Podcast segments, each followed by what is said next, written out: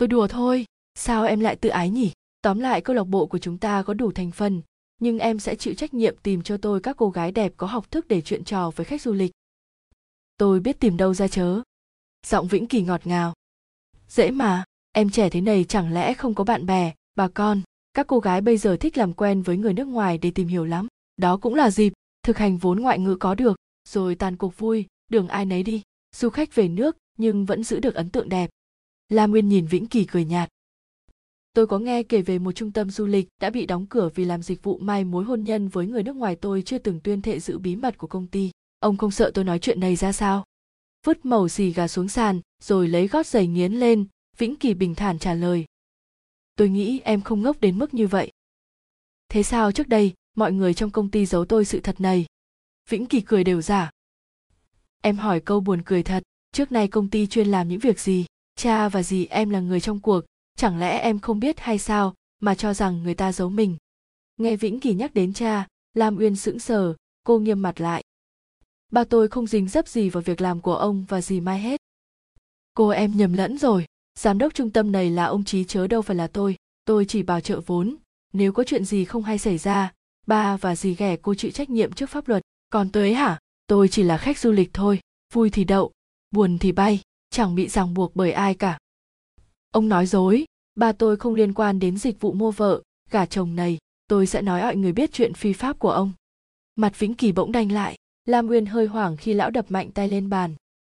Đủ rồi đồ ngu, tôi cho em biết dịch vụ công ty đang làm là hợp pháp, nếu không, làm sao lo thủ tục xuất cảnh được, với lại đúng ra mai mối cho nhiều người nên chuyện chồng vợ là việc tốt, tôi có ép ai đâu nào, tự họ tìm đến nhờ vả, chúng ta đấy chứ càng ngày người phụ nữ càng văn minh, tiến bộ hơn.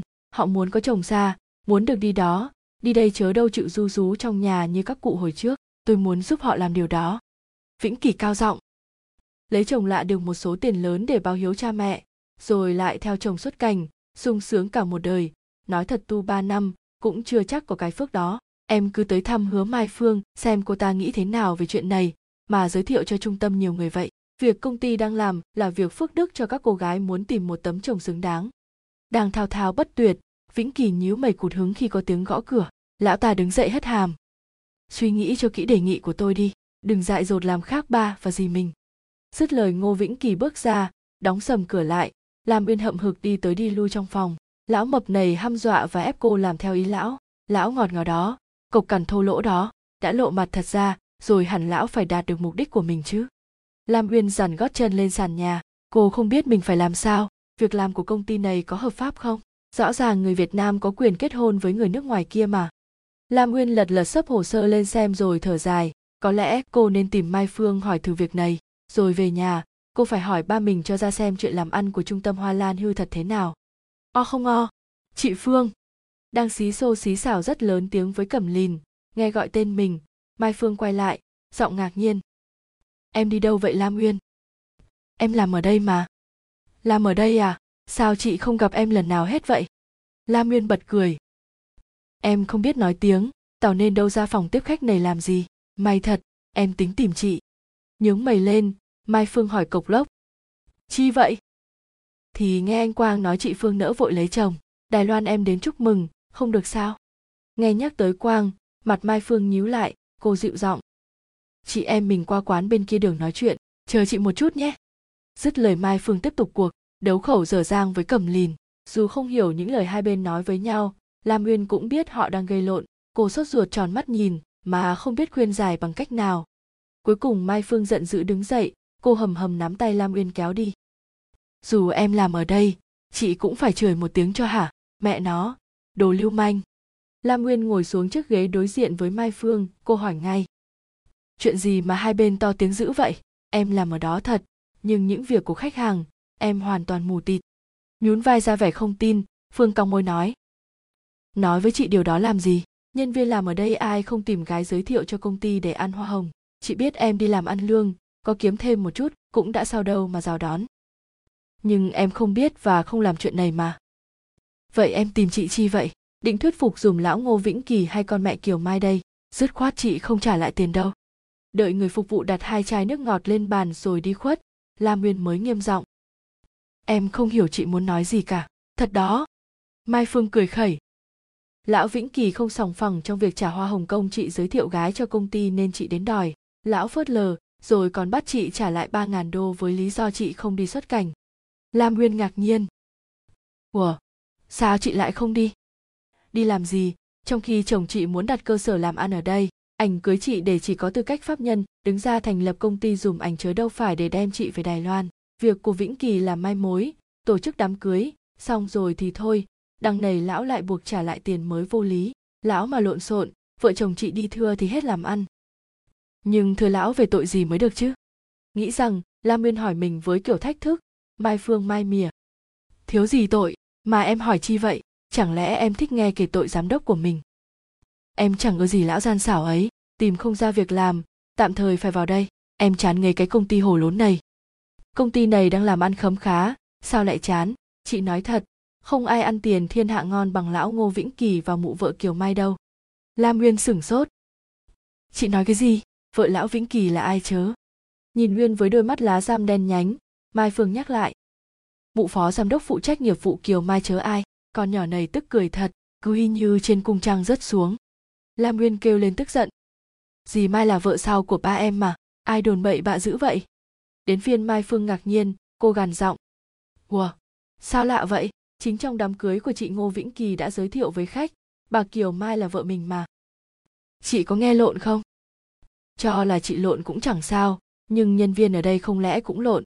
Lần nào tới chỉ lại chả nghe họ gọi bà bằng bà vĩnh kỳ. La nguyên đỏ bừng cả mặt, cô thấy mình bị sỉ nhục ghê gớm dì mai coi thường ba cô quá, bà ta xem cha con cô không ra gì cả. Mai phương tò mò. Chị có cảm giác em không biết gì về nơi mình làm hết? Sao lạ vậy? Lam nguyên thở dài. Em chỉ biết đây là một trung tâm chuyên lo dịch vụ, cung ứng và tổ chức người lao động đi làm việc có thời hạn ở nước ngoài. Bà mai đưa em vào làm vì ba em yêu cầu. Vào đấy, em hoàn toàn bị cô lập nên có biết gì đâu. Cả chuyện bà ta qua mặt ba mình, em cũng không biết. Ngập ngừng một chút la nguyên hỏi. Thật sự việc mai mối lấy chồng nước ngoài là sao hả chị phương? Tại sao họ lại trả ối người ba ngàn đô? Tiền đó ở đâu để họ có mà điêu vậy? Tại sao bà mai lại để ông vĩnh kỳ và nhân viên gọi mình là bà ngô vĩnh kỳ? Bà có gì với ông ta không? Mai phương nhíu mày ngạc nhiên. Thật sự em không biết dịch vụ này à? Không, và chắc chắn ba em cũng vậy. Ông chỉ biết cho thuê khách sạn để lấy tiền thôi. Bà mai làm vợ ba em lâu chưa? Hơn hai năm, thú thật em hoàn toàn không biết gì về quá khứ của bà hỏi ba em, ông có vẻ khó chịu, nên em đành thôi. Ba em yêu thương, tin tưởng dì mai hơn bọn em rất nhiều. Hai người có tổ chức cưới hỏi hay làm hôn thú không? Lam nguyên bĩu môi. Ba đem dì mai về nhà ở, chớ làm gì có cưới hỏi. Còn chuyện hôn thơ, hôn thú, em không biết. Mai phương cười cười. Bà kiều mai là vợ của ngô vĩnh kỳ trên mặt giấy tờ để hợp pháp làm ăn thôi, còn về mặt tinh thần và đạo lý, chắc bà vẫn là vợ của ba em la nguyên tự ái. Chị nói đùa như vậy, em không thích đâu. Mai phương nghiêm mặt. Chị không đùa, cuộc đời có nhiều điều tưởng như phi lý mà những người như em chẳng đời nào tin là thật. Khi vào làm ở xí nghiệp may xuất khẩu, chị đã yêu anh quang với tấm lòng ngây thơ trong trắng. Anh ấy không yêu, nhưng vẫn không từ chối tình yêu của chị. Với ảnh, chị chỉ là một trò chơi. Đã là một trò chơi thì phải có lúc chấm dứt. Chị chán nản đến mức tìm đến trung tâm này hỏi thủ tục để tìm một ông chồng ngay.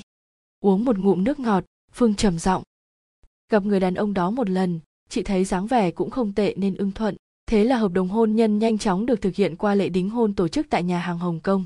Sau đó ít hôm, chồng chị về đài loan, rồi mau chóng trở lại việt nam để thành lập một công ty chuyên cung cấp, mua bán các loại đèn cao cấp trang bị cho vũ trường, sân khấu, khách sạn. Chớp mắt một cái, phương nói tiếp. Theo quy định của nhà nước, nếu người nước ngoài đến việt nam hoạt động kinh tế, dịch vụ đều bị chịu các quy định mức thuế và các điều khoản khác với người việt nam xin thành lập công ty và hợp đồng làm ăn. Chồng chị đã nhờ ngô vĩnh kỳ tìm mình một người vợ để bà vợ việt nam ấy đứng tên thành lập công ty nhằm trốn thuế. Anh ta đối xử với chị không tệ lắm, với chị như vậy là đủ rồi. Thấy uyên nhìn mình với vẻ nửa tin nửa ngờ, mai phương khẽ cười. Đời này lấy chồng, cưới vợ đôi khi cũng là một dịch vụ, một hợp đồng làm ăn đúng nghĩa. Người ta sống thực dụng ghê gớm bà dì ghẻ của em có lấy ngô vĩnh kỳ thì cũng như chị thôi. Lão ta danh ma mượn danh bà mai, y như chồng chị mượn danh chị vậy mà. Nhưng chồng chị buôn bán đàng hoàng chớ không như lão. Lam uyên buột miệng. Chị muốn nói dịch vụ dựng vợ gã chồng này là phạm pháp. Nhún vai một cái, phương đáp. Chị đâu dám nói vậy.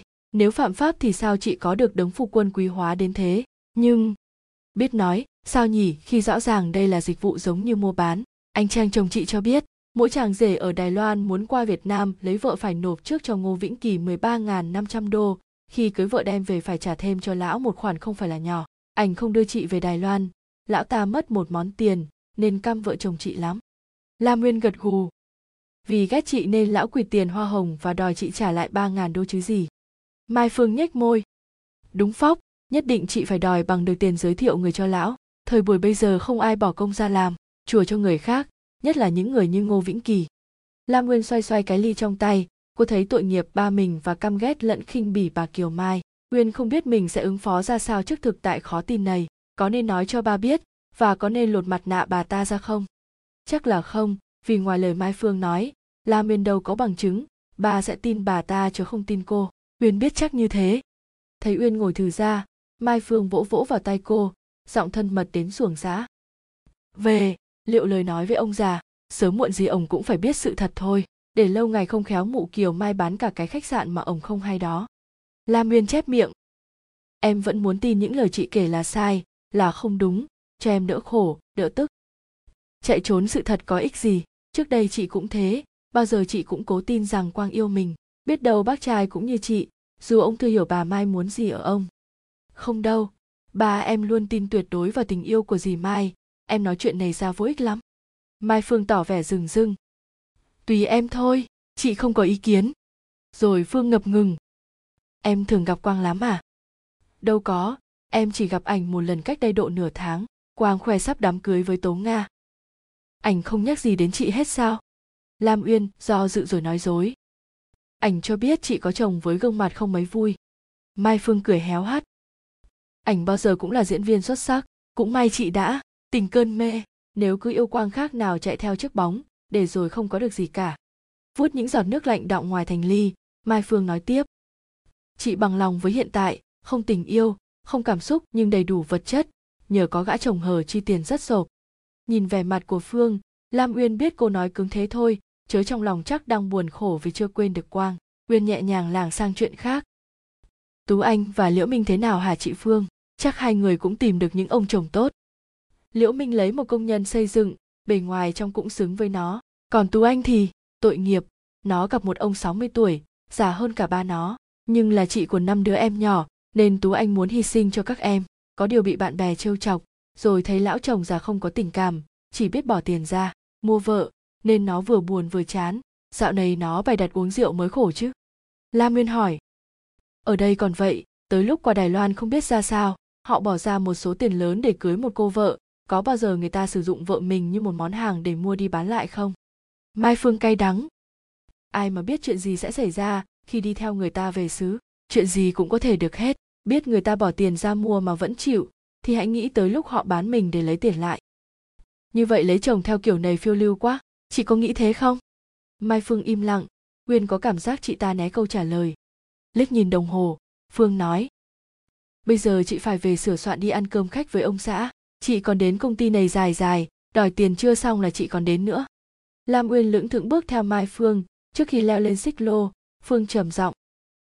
Đừng bao giờ đi theo con đường của chị, đừng bao giờ. Duy đứng dậy, vươn vai rồi, từ từ bước đến tủ lạnh rót nước uống. Anh uống thong thả chậm rãi mặc chuông ngoài cổng reo liên hồi. Cái thằng tự dưng trở trứng, bấm chuông kiểu đó, thì cứ đứng mà chờ, đã mưa đâu chứ? Duy vừa lầm bầm vừa với tay bật đèn gió thổi mạnh làm những tấm màn cửa sổ bay phất phới. Anh chạy vội ra sân khi mưa bắt đầu nặng hạt. Mở cổng duy giữ người khi bắt gặp đôi mắt đen tròn nghịch ngợm của lam uyên. Có lẽ cô cũng bất ngờ khi gặp lại anh, nên cả hai cứ đứng ngây người nhìn nhau dưới mưa. Lòng duy như tan đi vì ánh mắt của cô. Anh cao giọng ra lệnh để giấu sự xúc động của mình. Vào nhà đi, mưa rồi. Lam uyên lạnh lùng nói. Em tìm anh hưng. Hưng chưa về. Vậy em về chớ không dám làm phiền anh dứt lời cô hấp tấp quay đầu xe, mặc ưa đổ xuống như chút nước.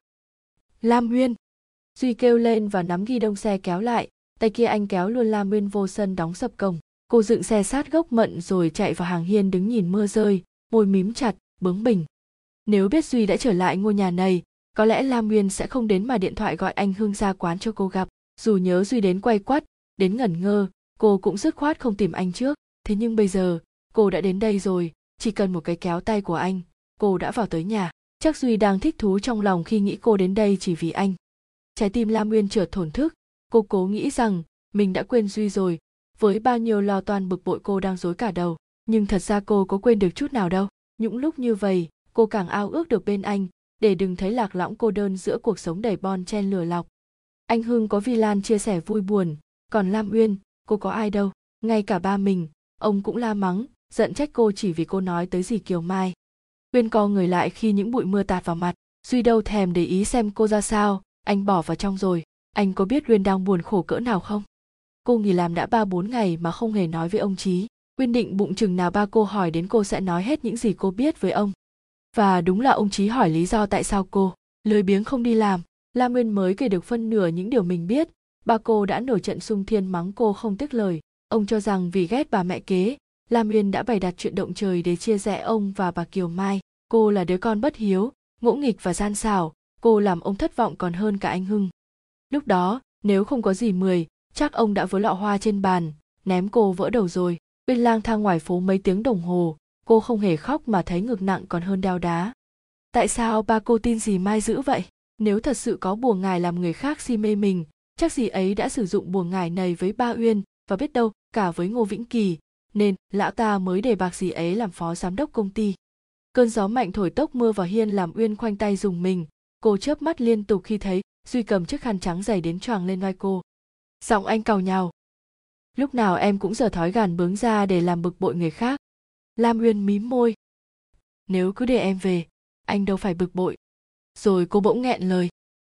Em có làm gì đâu mà la.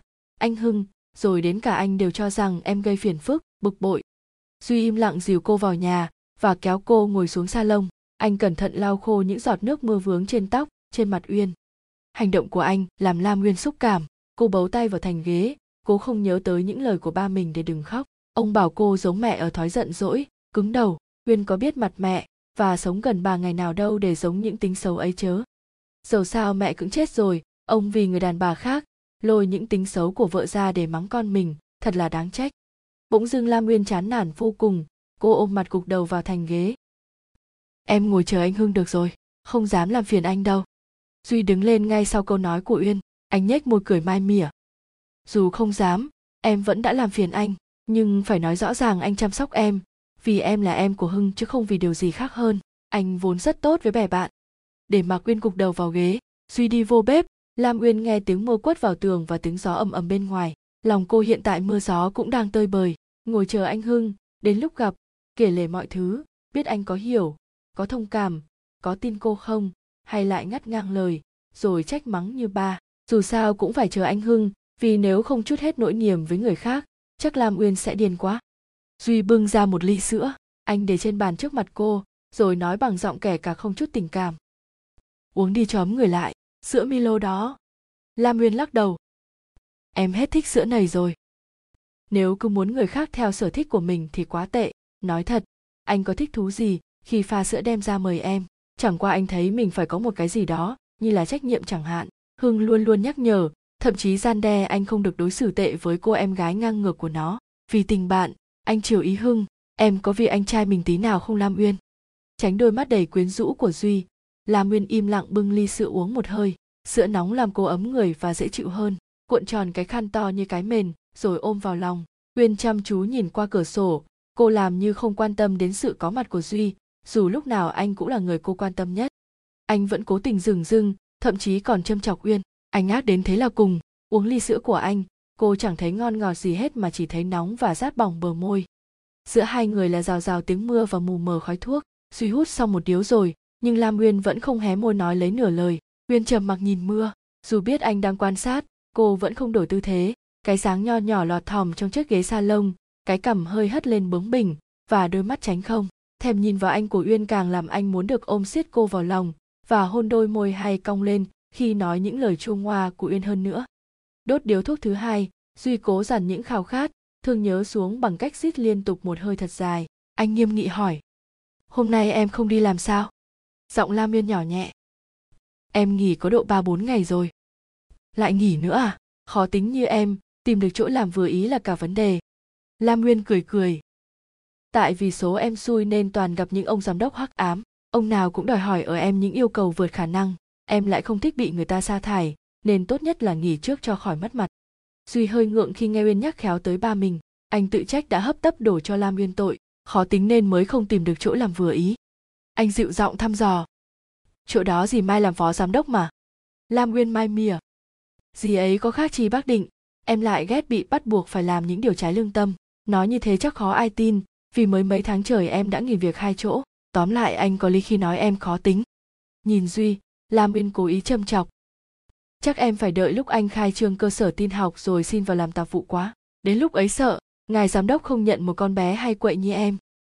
Đủ rồi lam uyên chuông hoa lắm lời nhưng ngốc như em chẳng ai ở đâu. Nói thật, nếu anh là giám đốc, chắc anh không dám nhận em. Lam uyên bật cười đau đớn thì anh đã sa thải em rồi. Còn gì nữa mà dọa? Không biết anh đã tuyển được con bé khở nào vào thay chỗ em chưa? Rụi đầu thuốc vào gạt tàn, duy khoanh tay nhìn uyên. Cô vẫn giữ vẻ tự cao, tự đại của mình khi mai mỉa anh. Nhưng nguyên không giấu được duy nỗi đau đang đầy ắp trong lòng. Em là con bé ngang ngược mà anh đang phải chịu khó dằn lòng. Yêu để dạy dỗ em cho tới nơi, tới chốn. Anh phải dạy cho em biết cách xử sự với người em yêu. Em phải biết nghĩ tới người khác nhiều hơn nữa lam uyên ạ. Duy gõ gõ tay lên cạnh ghế cảm ơn em đã lo. Anh là người luôn luôn đi tìm niềm vui, vì anh rất sợ buồn. Do đó, dĩ nhiên anh phải tìm mình một niềm vui mới để thế cho nỗi buồn cũ vừa bay đi chớ. Mặt lam uyên cứng lại, cô nghe giọng mình vỡ ra lạc lõng. Cô ta chắc hơn em về mọi mặt. Không đâu, ít ra cô ấy cũng thua em vài ba điểm, nhưng đó lại là những điểm cơ bản mới khổ chứ. Lam uyên động đậy bàn tay dưới lớp khăn lông dày, khó nhọc lắm cô mới nói được. Điểm cơ bản gì nhiều vậy? Em thấy mình toàn khuyết điểm. Duy tủm tìm cười thật dễ ghét. Thì đó là những khuyết điểm hơn người của em. Cô bé anh đang yêu không ngông, không bướng và cũng không ích kỷ như em. Chép miệng một cái, duy hạ giọng. Với cô ấy, anh thật sự hạnh phúc. Lam uyên đau bút cả ngực. Cô lắp bắp. Anh anh đúng là độc ác, dối trá. Em hận anh, căm thù anh. Em em. Uyên đứng bật dậy chạy vội về phía cửa sổ. Cô nhìn màn mưa trắng xóa ngoài sân và hồn hển thở chưa bao giờ cô đau đớn, khốn khổ như hiện tại, thì ra duy không hề yêu cô. Anh đeo đuổi nhằm khuất phục cho kỳ được con bé ngông, bướng, dễ ghét như cô để thỏa mãn tự ái của gã đàn ông cao ngạo. Thế mà uyên đã yêu với tất cả tấm lòng mình, cô yêu bằng những rung động đầu đời thơ dại. Cổ uyên nghẹn lại, cô run rẩy không vì gió tạt mưa vào người, mà vì cô tuyệt vọng. Trái tim, nhiều kiêu hãnh của cô như bị bóp bởi gã đàn ông cô yêu từ lần gặp đầu tiên. Trời ơi, tại sao anh ác dữ vậy? Lam uyên tựa lưng vào tường mặc ưa hát vào lạnh buốt. Cô không đủ sức bỏ chạy hay là một hành động ngông cuồng như cô vẫn thường làm lúc giận dỗi. Duy đã làm cô gục ngã hoàn toàn vì lời nói thản nhiên của mình. Anh bước đến và hỏi nhỏ. Em hận anh, căm thù anh, nhưng vẫn yêu anh phải không? Mặt duy gần mặt uyên đến mức cô cảm nhận được hơi thở ấm áp mơn man quanh cổ. Mắt anh chăm chú chờ cô trả lời trong khi môi anh nhếch lên thách thức. Đôi môi ấy từng thì thầm lời yêu, từng hôn cô nụ hôn đắm đuối. Sao bây giờ trông đáng ghét thế kia? Đưa tay đẩy duy ra uyên nói một hơi. Không, một ngàn lần cũng không, em chưa bao giờ yêu anh hết, em ghét anh thì có. Dứt lời cô ngồi bệt xuống, ôm mặt khóc nức nở. Không nghĩ rằng con bé ly bỗng dưng, mưa dữ dội hơn ông trời, duy quýnh cả lên vì những giọt nước mắt hiếm hoi của uyên. Anh ngồi xuống ôm siết lấy cô, giọng gấp rút. Đừng khóc, anh chịu không nổi, nín đi lam uyên, nín đi. Mặc kệ em, đừng làm khổ em nữa, em ghét anh em ghét anh. Giữ chặt hai bàn tay nhỏ xíu, nhưng đấm vào ngực anh rất đau, duy nói. Nhưng anh yêu anh yêu em thật mà, nãy giờ anh nói láo. Lam uyên hít hít mũi. Láo hay thật, em không cần biết, em không cần tình yêu của anh đâu, buông, người ta ra đi. Lam uyên vừa vùng vẫy vừa nói. Em giận anh, em ghét anh, em giận anh, em. Nhớ tới những hành động của duy nãy giờ lam uyên ấm ức, khi nghĩ anh muốn cô phải khóc phải để lộ sự yếu đuối của mình trước mặt anh. Duy muốn cô thừa nhận rằng, nếu không được anh yêu, cô sẽ đau khổ đến chết. Trong một phút sao lòng, lam nguyên đã khóc tức tưởi. Thế mà duy còn chưa vừa lòng nữa à? Cô có yêu không? Anh thừa biết mà. Tại sao duy ép nguyên phải? Chịu thua anh chứ? Lam nguyên nghênh mặt. Buông em ra. Nếu không em em. Nâng mặt uyên lên. Duy cười thích thú. Em làm gì anh nào? Em sẽ sẽ cắn. Nói dứt lời uyên cúi xuống cắn vào bắp tay duy. Cô cắn thật mạnh để anh buông mình ra. Không ngờ duy cũng lì. Uyên càng cắn mạnh, anh càng siết cô chặt hơn. Duy không đẩy uyên ra, hay ngăn không cho cô cắn mình mà cứ ôm cô vào lòng. Được nước uyên làm tới, cô nghĩ chắc anh không đau nên dáng hết sức. Cắn. Khi uyên buông ra, thì tay duy đã tươm máu. Anh dựa vào vách tường, giọng buồn bã. Xin lỗi đã làm phiền em. Đúng là anh ngố khi cố nghĩ rằng em rất yêu anh. Đau như vậy có lẽ anh sẽ nhớ đời lam nguyên quỳ gối bên cạnh duy. Cô thấy mình lố bịt ghê gớm. Tại sao lúc nào cô cũng xử sự như một thằng con trai thích trò đấm đá vậy? Lần đầu duy đưa về uyên đã chơi màn đo đường, khiến anh đổ quạo không thèm đến thăm, dù biết cô bệnh. Lần lên sân thượng, duy hốt hoảng ôm cô vào lòng, rồi dịu dàng nói lời yêu cũng là lần cô cao hứng đu mình ra ngoài ba con và tưởng tượng mình sẽ rơi như lá. Đêm ở bờ sông, cũng chính nguyên nói những lời không phải để duy tự ái. Đã chẳng xin lỗi anh thì thôi cô đâm đầu chạy về bờ sông như sẵn sàng nhảy xuống cho hả để sau cái tát tai nảy lửa của duy, hai người không đến với nhau nữa. Suốt thời gian đó, lam nguyên đã hứa với lòng sẽ dịu dàng để thể hiện tình yêu của mình, nếu như duy trở lại với cô. Sao bây giờ cô lại quên và hành động theo trái tim ngông cuồng của mình vậy? Duy yêu cô và cô cũng tha thiết yêu anh, chấp chi một lời mà làm khổ nhau chứ. Nhìn dấu răng trên cánh tay duy quyên nao cả lòng. Cô rụt rè nâng tay anh lên và chúm môi thổi nhẹ nhẹ vào vết cắn. Duy! Lam nguyên khổ sở trước sự im lặng của anh, áp tay duy vào mặt mình, giọng cô nghẹn ngào. Em, thương anh, nhưng không hiểu sao em chỉ làm khổ em và làm buồn lòng anh. Có lẽ, em không xứng và không hợp với anh. Em ích kỷ vì luôn sợ mặt tình cảm anh dành cho em. Em kiêu căng phách lối để che giấu mặc cảm thua kém bạn bè. Em ngông nghênh, cao ngạo để mọi người chú ý đến mình. Thật ra, em chỉ là một con bé nghèo rỗng về mọi mặt. Khi còn nhỏ, em đã thiếu tình yêu thương của mẹ, lớn lên lại bị cướp mất tình cảm của cha còn ông anh trai hiểu mình nhất thì cũng có người yêu. Em sợ mất anh, nhưng rồi chính em đã ngu ngốc làm mất tình yêu của mình. Duy vuốt nhẹ gò má mịn màng ướt nước mắt của uyên, lòng ngập tràn thương yêu, lam uyên chớp mi. Anh còn giận em hết. Không trả lời, duy rút tay lại nhăn nhó. Lam uyên năn nỉ. Đừng giận em nhé duy. Anh kéo cô vào lòng, giọng trầm xuống. Đau như vậy mới nhớ đời. Anh đáng bị cắn như thế vì anh cũng là kẻ cố chấp, hẹp hòi anh yêu mà chưa hiểu hết người mình yêu, đã vậy lại đòi hỏi ở tình yêu của em nhiều thứ quá. Có lẽ vì anh quen được đáp ứng, được chiều chuộng như khi ở bên tố nga, nên anh chưa có quan niệm yêu là hy sinh là sống cho người mình yêu. Âu yếm hôn chán uyên, anh nói tiếp. Anh tham lam và ngu ngốc khi cứ muốn trái tim em phải thuộc về anh, nhưng lại không mang trái tim mình ra trao đổi. Anh cũng không xứng với em đâu lam uyên. Nhưng em cần anh, không có anh, suốt thời gian vừa rồi em như mất hồn mặt lam nguyên ửng đỏ khi thú nhận rằng cô không thể thiếu duy. Duy kể lể. Anh có khác gì em đâu. Suốt chiều này tới chiều nọ cứ ngóng ngóng xem em có ghé thăm hưng không để rồi thất vọng. Hôm gặp em ngồi với quang trong quán anh rất khoát không bao giờ gặp lại em. Nhưng thật ra, lý trí nói một đường, trái tim nghe một nẻo, nghĩ lại mất biết bao nhiêu thời gian. Trong khoảng thời gian đó, nếu gần nhau, anh đã hôn được bao nhiêu cái nhỉ? Vừa nói dứt anh đã nâng cằm uyên lên, cô vòng tay báo cổ và ngoan ngoãn để anh hôn bụi mưa từ cửa sổ mỗi lúc một nhiều, mưa mỗi lúc một lớn. Duy bế uyên gọn lỏn trong đôi tay. Anh đặt cô xuống salon rồi ngồi kế bên, duy hỏi bằng giọng chân tình. Tại sao em nghỉ làm hở uyên? Cô ngần ngừ. Chuyện này dài dòng lắm, nhưng em không làm sai đâu. Anh tin em đi. Anh tin em, nhưng anh muốn biết lý do, phải em lại gây hấn với dì mai không? Dì mai đâu hề nghĩ gì tới cha con em. Dì nghe lời lão ngô vĩnh kỳ răm rắp mà vĩnh kỳ là đồ lưu manh lão ép em làm những việc bậy bạ. Mặt duy tái ngắt, anh nghiến răng hỏi tới. Lão đã làm gì em? Lão lão đã khốn nạn vậy sao? Anh thề không để lão yên đâu. Lam nguyên đập vào tay anh. Anh nghĩ gì mà ghê quá? Thật ra lão muốn em giới thiệu cho công ty một số người có ăn học, nhưng muốn lấy chồng nước ngoài. Đây là dịch vụ chủ yếu nhất mà công ty đang làm. Hôm gặp quang, anh cho biết phân xưởng anh quản lý có 10 nhân viên xin nghỉ một lúc để đi lấy chồng Đài Loan, và sau đó sẽ xuất cảnh theo họ. Trong số đó có chị Mai Phương. Anh biết chị Mai Phương không? Nhíu nhíu mày, Duy nói.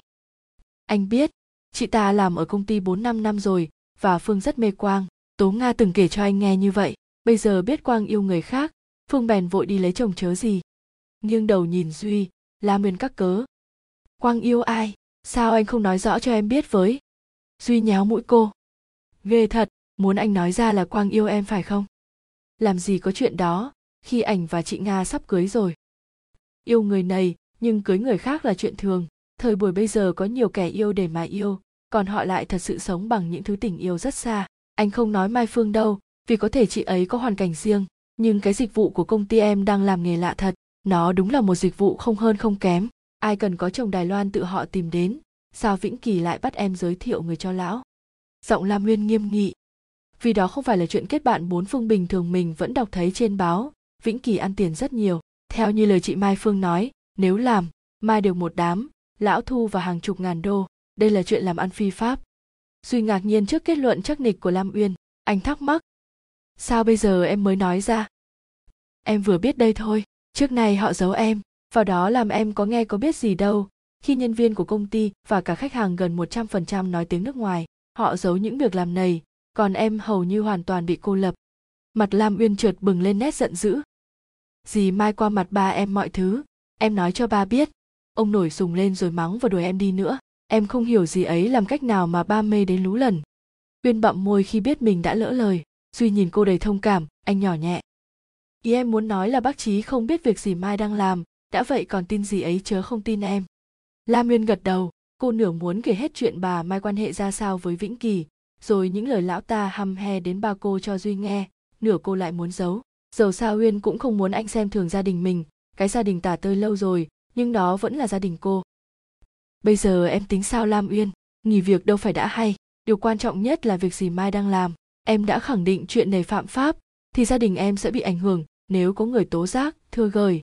Lam Uyên thở dài, em tìm anh hưng cũng vì vụ này. Không biết anh tin em không? Hay lại mắng em khó chịu? Làm ở đâu cũng được vài ngày là nghỉ. Duy cười khi thấy mặt cô sụ xuống chưa chi đã dỗi rồi, em đúng thì phải tin em chớ. Tin để mà tin cũng như không, em sợ cả nhà sẽ bị vạ lây vì bà mai. Duy siết nhẹ uyên, người cô chạm vào vết cắn trên tay anh đau nhói nhói. Anh nghĩ ngợi và nói, chắc chắn hưng sẽ có cách giải quyết, vì hưng là con trai lớn trong gia đình, em đừng nên quá lo. Giải quyết cách nào cũng có người bị tổn thương hết. Phải chịu vậy thôi, vì sự thật là thế. Lam uyên im lặng tựa đầu vào vai anh cô nghe tiếng mưa rào rào trên mái ngói và thấy mình cần có duy biết bao. Anh phải tìm cho em một chỗ làm mới. Nghe giọng anh dứt khoát vang lên lam nguyên ngập ngừng.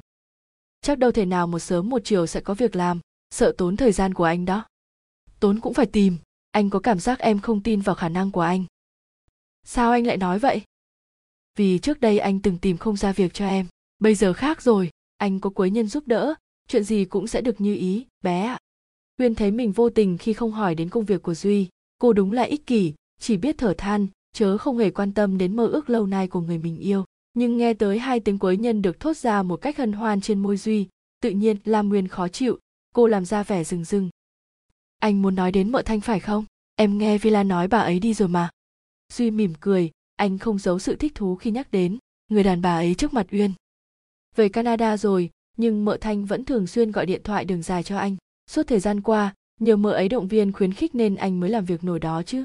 Hồ sơ thủ tục xin mở trung tâm vi tính đã xong, khoảng 2 tháng nữa khai trương. Lúc ấy em sẽ là thư ký riêng của anh, hưng sẽ làm trưởng phòng nghiệp vụ. Anh tính như thế được không? Lam nguyên chua cay. Anh đã tính thì phải được rồi, nhưng nếu em không, thất nghiệp như bây giờ, chắc anh đã tìm ra thư ký riêng đặc biệt hơn em rồi. Duy nhăn mặt. Em vẫn chưa bỏ cách nói ấy sao uyên? Anh tưởng thời gian xa nhau vừa rồi em đủ suy nghĩ để chín chắn hơn trước chứ? Em cũng tưởng thời gian vừa rồi, anh đã tự mình làm được nhiều điều tốt đẹp. Ngờ đâu chỉ cần thường xuyên nghe điện thoại đường dài là anh đã có thể mở trung tâm vi tính rồi. Lam uyên duy nhìn sững vào cô, anh giận run người khi thấy uyên hất mặt lên thách thức. Em ghét bà ta, em không muốn nghe anh nhắc tới bà. Trời ơi, em nghĩ gì trong đầu vậy uyên?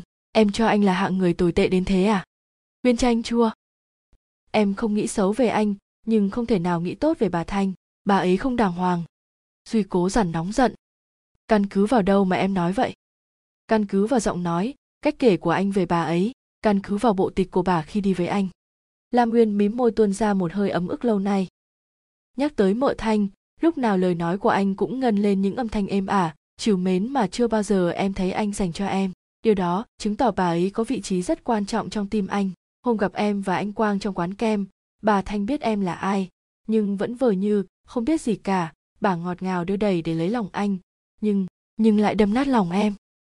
Ôi trời, sao em khéo tưởng tượng vậy? Em nhìn thấy rõ ràng, chớ đâu có tưởng tượng. Ngập ngừng một chút, uyên nói luôn. Mợ của anh muốn chọc tức em nên khi hai người trong quán đi ra, bà ấy tựa vào người anh, còn anh thì choàng tay ôm bà. Anh anh ác lắm mà hích hích hích đang giận cành hông, duy cũng phải nguội ngay vì những giọt nước mắt vắn dài của cô. Anh ngao ngán. Ghen như em thật độc nhất vô nhị, em không biết phải quấy là gì. Đạo lý của con người em cũng vứt đâu mất. Đã không tin anh thì làm sao yêu anh lâu bền được hà lam uyên? Mới làm lành với nhau, không lẽ lại mỗi đứa quay đi một nơi nữa? Hít hít mũi, lam uyên nói. Những lần trước vì ai mà giận, cũng vì bà ta thôi. Nói thật, sao em không? Ghen anh với tố nga giờ em biết anh và chỉ từng thân mật với nhau vô cùng trước đây thấy anh đi với chị nga, em đau đớn buồn khổ. Bây giờ cứ nghĩ tới anh ngồi kề bên trò chuyện với bà thanh thôi, là em chịu không nổi. Anh không có gì với bà, nhưng chắc chắn bà có tình ý với anh. Duy gàn giọng. Đó là vợ của cậu anh, em phải hiểu mình đang nói gì và nói với ai chớ em hiểu điều dễ hiểu nhất là cậu ấy chết rồi, và mợ thanh lại quá cô đơn. Bà bỏ vốn ra giúp anh để để. Lam nguyên cắn môi khóc thút thít, duy bỏ mặc cô ngồi. Anh châm thuốc hút khói thuốc không tan mà cứ loanh quanh, lẩn quẩn trong phòng. Em đã nói hết chưa? Nếu hết rồi thì ngồi im nghe anh nói. Duy rít một hơi thuốc và từ tốn lên tiếng. Anh rất yêu em, yêu ngay cái nhìn đầu tiên. Suốt thời gian qua anh vẫn không thôi yêu em. Dù giận nhau anh vẫn hỏi vi lan và hưng để biết về em. Anh muốn chúng ta có thời gian xa cách để tự nhìn lại những thiếu sót của bản thân. Anh muốn mình xứng đáng được yêu. Còn em em có hiểu gì về em để sửa đổi không nguyên nhìn cô bẻ bẻ những ngón tay với vẻ bứt rứt khó chịu, duy thản nhiên thêm vào. Với anh bây giờ chỉ có hai thứ đáng bận tâm nhất là sự nghiệp và em. Anh sẽ không bao giờ tha thứ. Nếu em nghi ngờ bậy bạ, ghen tuông phi lý như vừa rồi. Vuốt nhẹ giò nước mắt trên má lam uyên, anh dịu dàng. Anh yêu em, anh nói điều đó bằng xúc cảm chân thành của trái tim, mà không sơ quê độ như em nghĩ, nếu em phải bày tỏ lòng em với anh. Đã thật sự yêu rồi sao lại trẻ con vậy bé cưng? Lam uyên vùi mặt vào ngực duy. Cô thổn thức. Em xin lỗi, em thương anh lắm. Trên đời này ngoài ba và anh hưng ra em chỉ có anh thôi. Duy âu yếm vuốt tóc uyên. Khi yêu, người ta thường hay nghi ngờ, nhưng nghĩ như em thì quá sức. Mợ thanh rất muốn biết người anh yêu ra sao. Mợ muốn gặp người đã loại tố nga ra khỏi vòng chiến. Chiều hôm ấy anh vì sĩ diện và tự ái đã phớt lời như không quen, không biết đến em. Có điều lạ là em gây ở thanh ấn tượng sâu sắc. Bà cứ hỏi em mãi. Mợ thanh khen em đẹp tự nhiên và rất xứng với quang mới khổ anh chứ. Giọng lam uyên rụt rè lẫn ấm ức. Mợ ấy không biết em là gì của anh thật sao? Duy phì cười. Làm sao mà biết được? Mợ thanh chỉ biết anh đang yêu một con bé tên lam uyên. Cái tên gợ ấy nhiều xúc cảm. Vì vậy nên mợ đồng ý cho em làm thư ký riêng của anh. Chật, lại lạc đề nữa rồi. Lam uyên phụng phịu. Em hỏi thật chớ bộ, mợ ấy giúp anh mọi thứ kia mà. Duy nhau mắt chính vì nghĩ mợ thanh giúp anh mọi thứ nên mới nổi máu hoạn thư lên phải không? Thật ra mợ ấy chỉ làm thuyết khách hộ anh thôi. Mợ thanh về canada thuyết phục ông ngoại và dì thứ hai của anh xuất vốn cho anh thành lập cơ sở vi tính ở đây. Bà không can sự gì vào chuyện công danh sự nghiệp của anh hết. Lòng lam nguyên bỗng dưng nhẹ nhõm, cô nép sát vào người duy bồi hồi. Cô đúng là một con bé ích kỷ, cô không muốn ai chia sớt tình yêu của mình, dù đó là người đàn bà có tuổi như bà thanh. Bây giờ bà ta ở bên kia bầu trời, cô không gì phải lo nữa giọng duy trầm trầm vang lên. Khoảng tháng sau mợ thanh lại sang đây, nhất định anh sẽ đưa em tới thăm, rồi em sẽ thấy, mợ ấy rất dễ mến. Lam uyên ngạc nhiên đến mức ấp úng. Mợ, ấy sang đây chi nữa vậy anh? Để tìm người thân, lần về ngoài chung vừa rồi, hình như mợ thanh nghe được tin tức bà con, mợ ấy định về việt nam ở luôn nếu tìm ra họ. Tự dưng lam uyên bột miệng. Quê mợ thanh ở đâu? Nha trang hay đà nẵng gì đó, anh không biết nữa lần rồi anh theo mợ ấy đi du lịch, mợ không muốn nói chuyện riêng của mình, nên anh cũng không hỏi, khi thấy tới đâu mợ cũng đi suốt thành phố mà không cần anh theo. Vì vậy bà ấy tìm ai, tìm cái gì anh cũng chả biết. Nhéo mũi uyên, duy nói, anh không tò mò như đàn bà, biết chuyện người khác có ích gì cơ chứ? Mặt uyên sụ xuống trông thật dễ ghét, duy xúc động khi nghĩ ra cô bé anh chót yêu còn quá trẻ con. Nét trẻ con ấy làm lòng anh say đắm, nhưng cũng làm anh khổ sở. Tình yêu của duy là như thế đó và anh không sao thôi, đừng yêu. Lam uyên đi tới đi lui ngoài hành lang với vẻ nôn nóng, sốt ruột khác thường. Cuối cùng cô bước tới ngồi xuống kế bên duy trên bậc thềm. Anh kéo cô vào lòng. Mỏi chân rồi phải không? Anh đã bảo đừng đi lòng vòng mà cứ cãi. Nhưng em muốn nghe để biết gì mai nói gì với ba. Khi chuyện đổ bể ra rồi, sao anh cản trở không cho em vào phòng ba? Có em mọi việc sẽ rối tung lên, cứ để hai người lớn giải quyết với nhau. Nhưng em vẫn chưa nói rõ cho anh biết chuyện gì đã xảy ra la nguyên thở mạnh. Sáng hôm kia chị phương lại đến văn phòng trung tâm để đòi tiền hoa hồng. Chỉ và cầm lìn, kế toán trưởng của trung tâm đã cãi lộn rồi dẫn đến đánh nhau. Công an phường kịp có mặt để can thiệp. Chị phương bị lỗ đầu, nên không chịu nhịn. Chị đã khai mọi việc với công an. Thế là cơ quan điều tra đã phanh phui ra mọi chuyện. Hiện thời họ đang điều tra, xác minh để lập hồ sơ khởi tố hoạt động bất hợp pháp của trung tâm. Vì lý do đó mà bác trí và dì mai gây nhau. Nguyên ngập ngừng dì mai đối với ba em rất tệ, khi sự việc vỡ ra, dì ấy đổ hết trách nhiệm cho ba. Sao lại đổ trách nhiệm khi bác nằm bệnh ở nhà, còn công việc thì một tay dì mai điều hành? Theo như giấy tờ đứng ra thành lập trung tâm, thì ba em là giám đốc chịu trách nhiệm về các hoạt động của trung tâm này. Nhưng thật ra, ông chỉ có chức danh thôi. Thực chất ngô vĩnh kỳ mới là ông chủ thật sự. Lão ta núp dưới danh nghĩa công ty hoa lan để trốn thuế nhà nước, và giật dây dì mai thực hiện những hoạt động phi pháp. La miên giàu dĩ ba em vì tin tưởng dì mai nên bị vĩnh kỳ lợi dụng. Bây giờ lão bỏ mặc cho hai người nhận lãnh hậu quả. Lão ung dung với danh nghĩa du khách, khi vui thì đậu, lúc buồn thì bay. Em nghe dì kim anh nói vĩnh kỳ nhờ cầm lìn mua vé máy bay, vài ba hôm nữa là lão về đài loan rồi. Duy chật lưỡi, khi nghe lam nguyên kể lể, anh không ngờ sự việc lại như vậy. Ông chí xem nặng tình cảm riêng tư, thảo nào hưng mới bỏ nhà ra đi hưng không chỉ buồn vì ba mình không tin vào khả năng con trai mà hắn còn buồn vì mặc cảm bị cha không quan tâm thương yêu như trước khi có vợ kế. Tội nghiệp lam nguyên của anh, cô bé hẳn từng bơ vơ đơn độc trong nhà mình duy xót xa nhìn vẻ buồn rầu cam chịu của uyên. Anh thăm dò. Hưng có nói gì không? Trước đây anh đã tuyên bố, có gì mai trong nhà là không có anh, hồi nãy em nghe gì mời nói lần này, anh hưng sẽ về nhà và rất khoát không cho gì mai vào. Duy cao mày nó dựa trên cơ sở nào mà dám làm như thế? Anh nghĩ con cái không nên chen vô chuyện của cha mẹ. Giọng lam nguyên đanh lại. Tại chưa hiểu con người gì mai nên anh nói vậy. Chớ nếu anh hưng không đổi gì ấy, em cũng ngồi chờ ở cửa để cấm gì ấy vào nhà. Chẳng cần để ý vẻ khó chịu của duy, cô nói tiếp.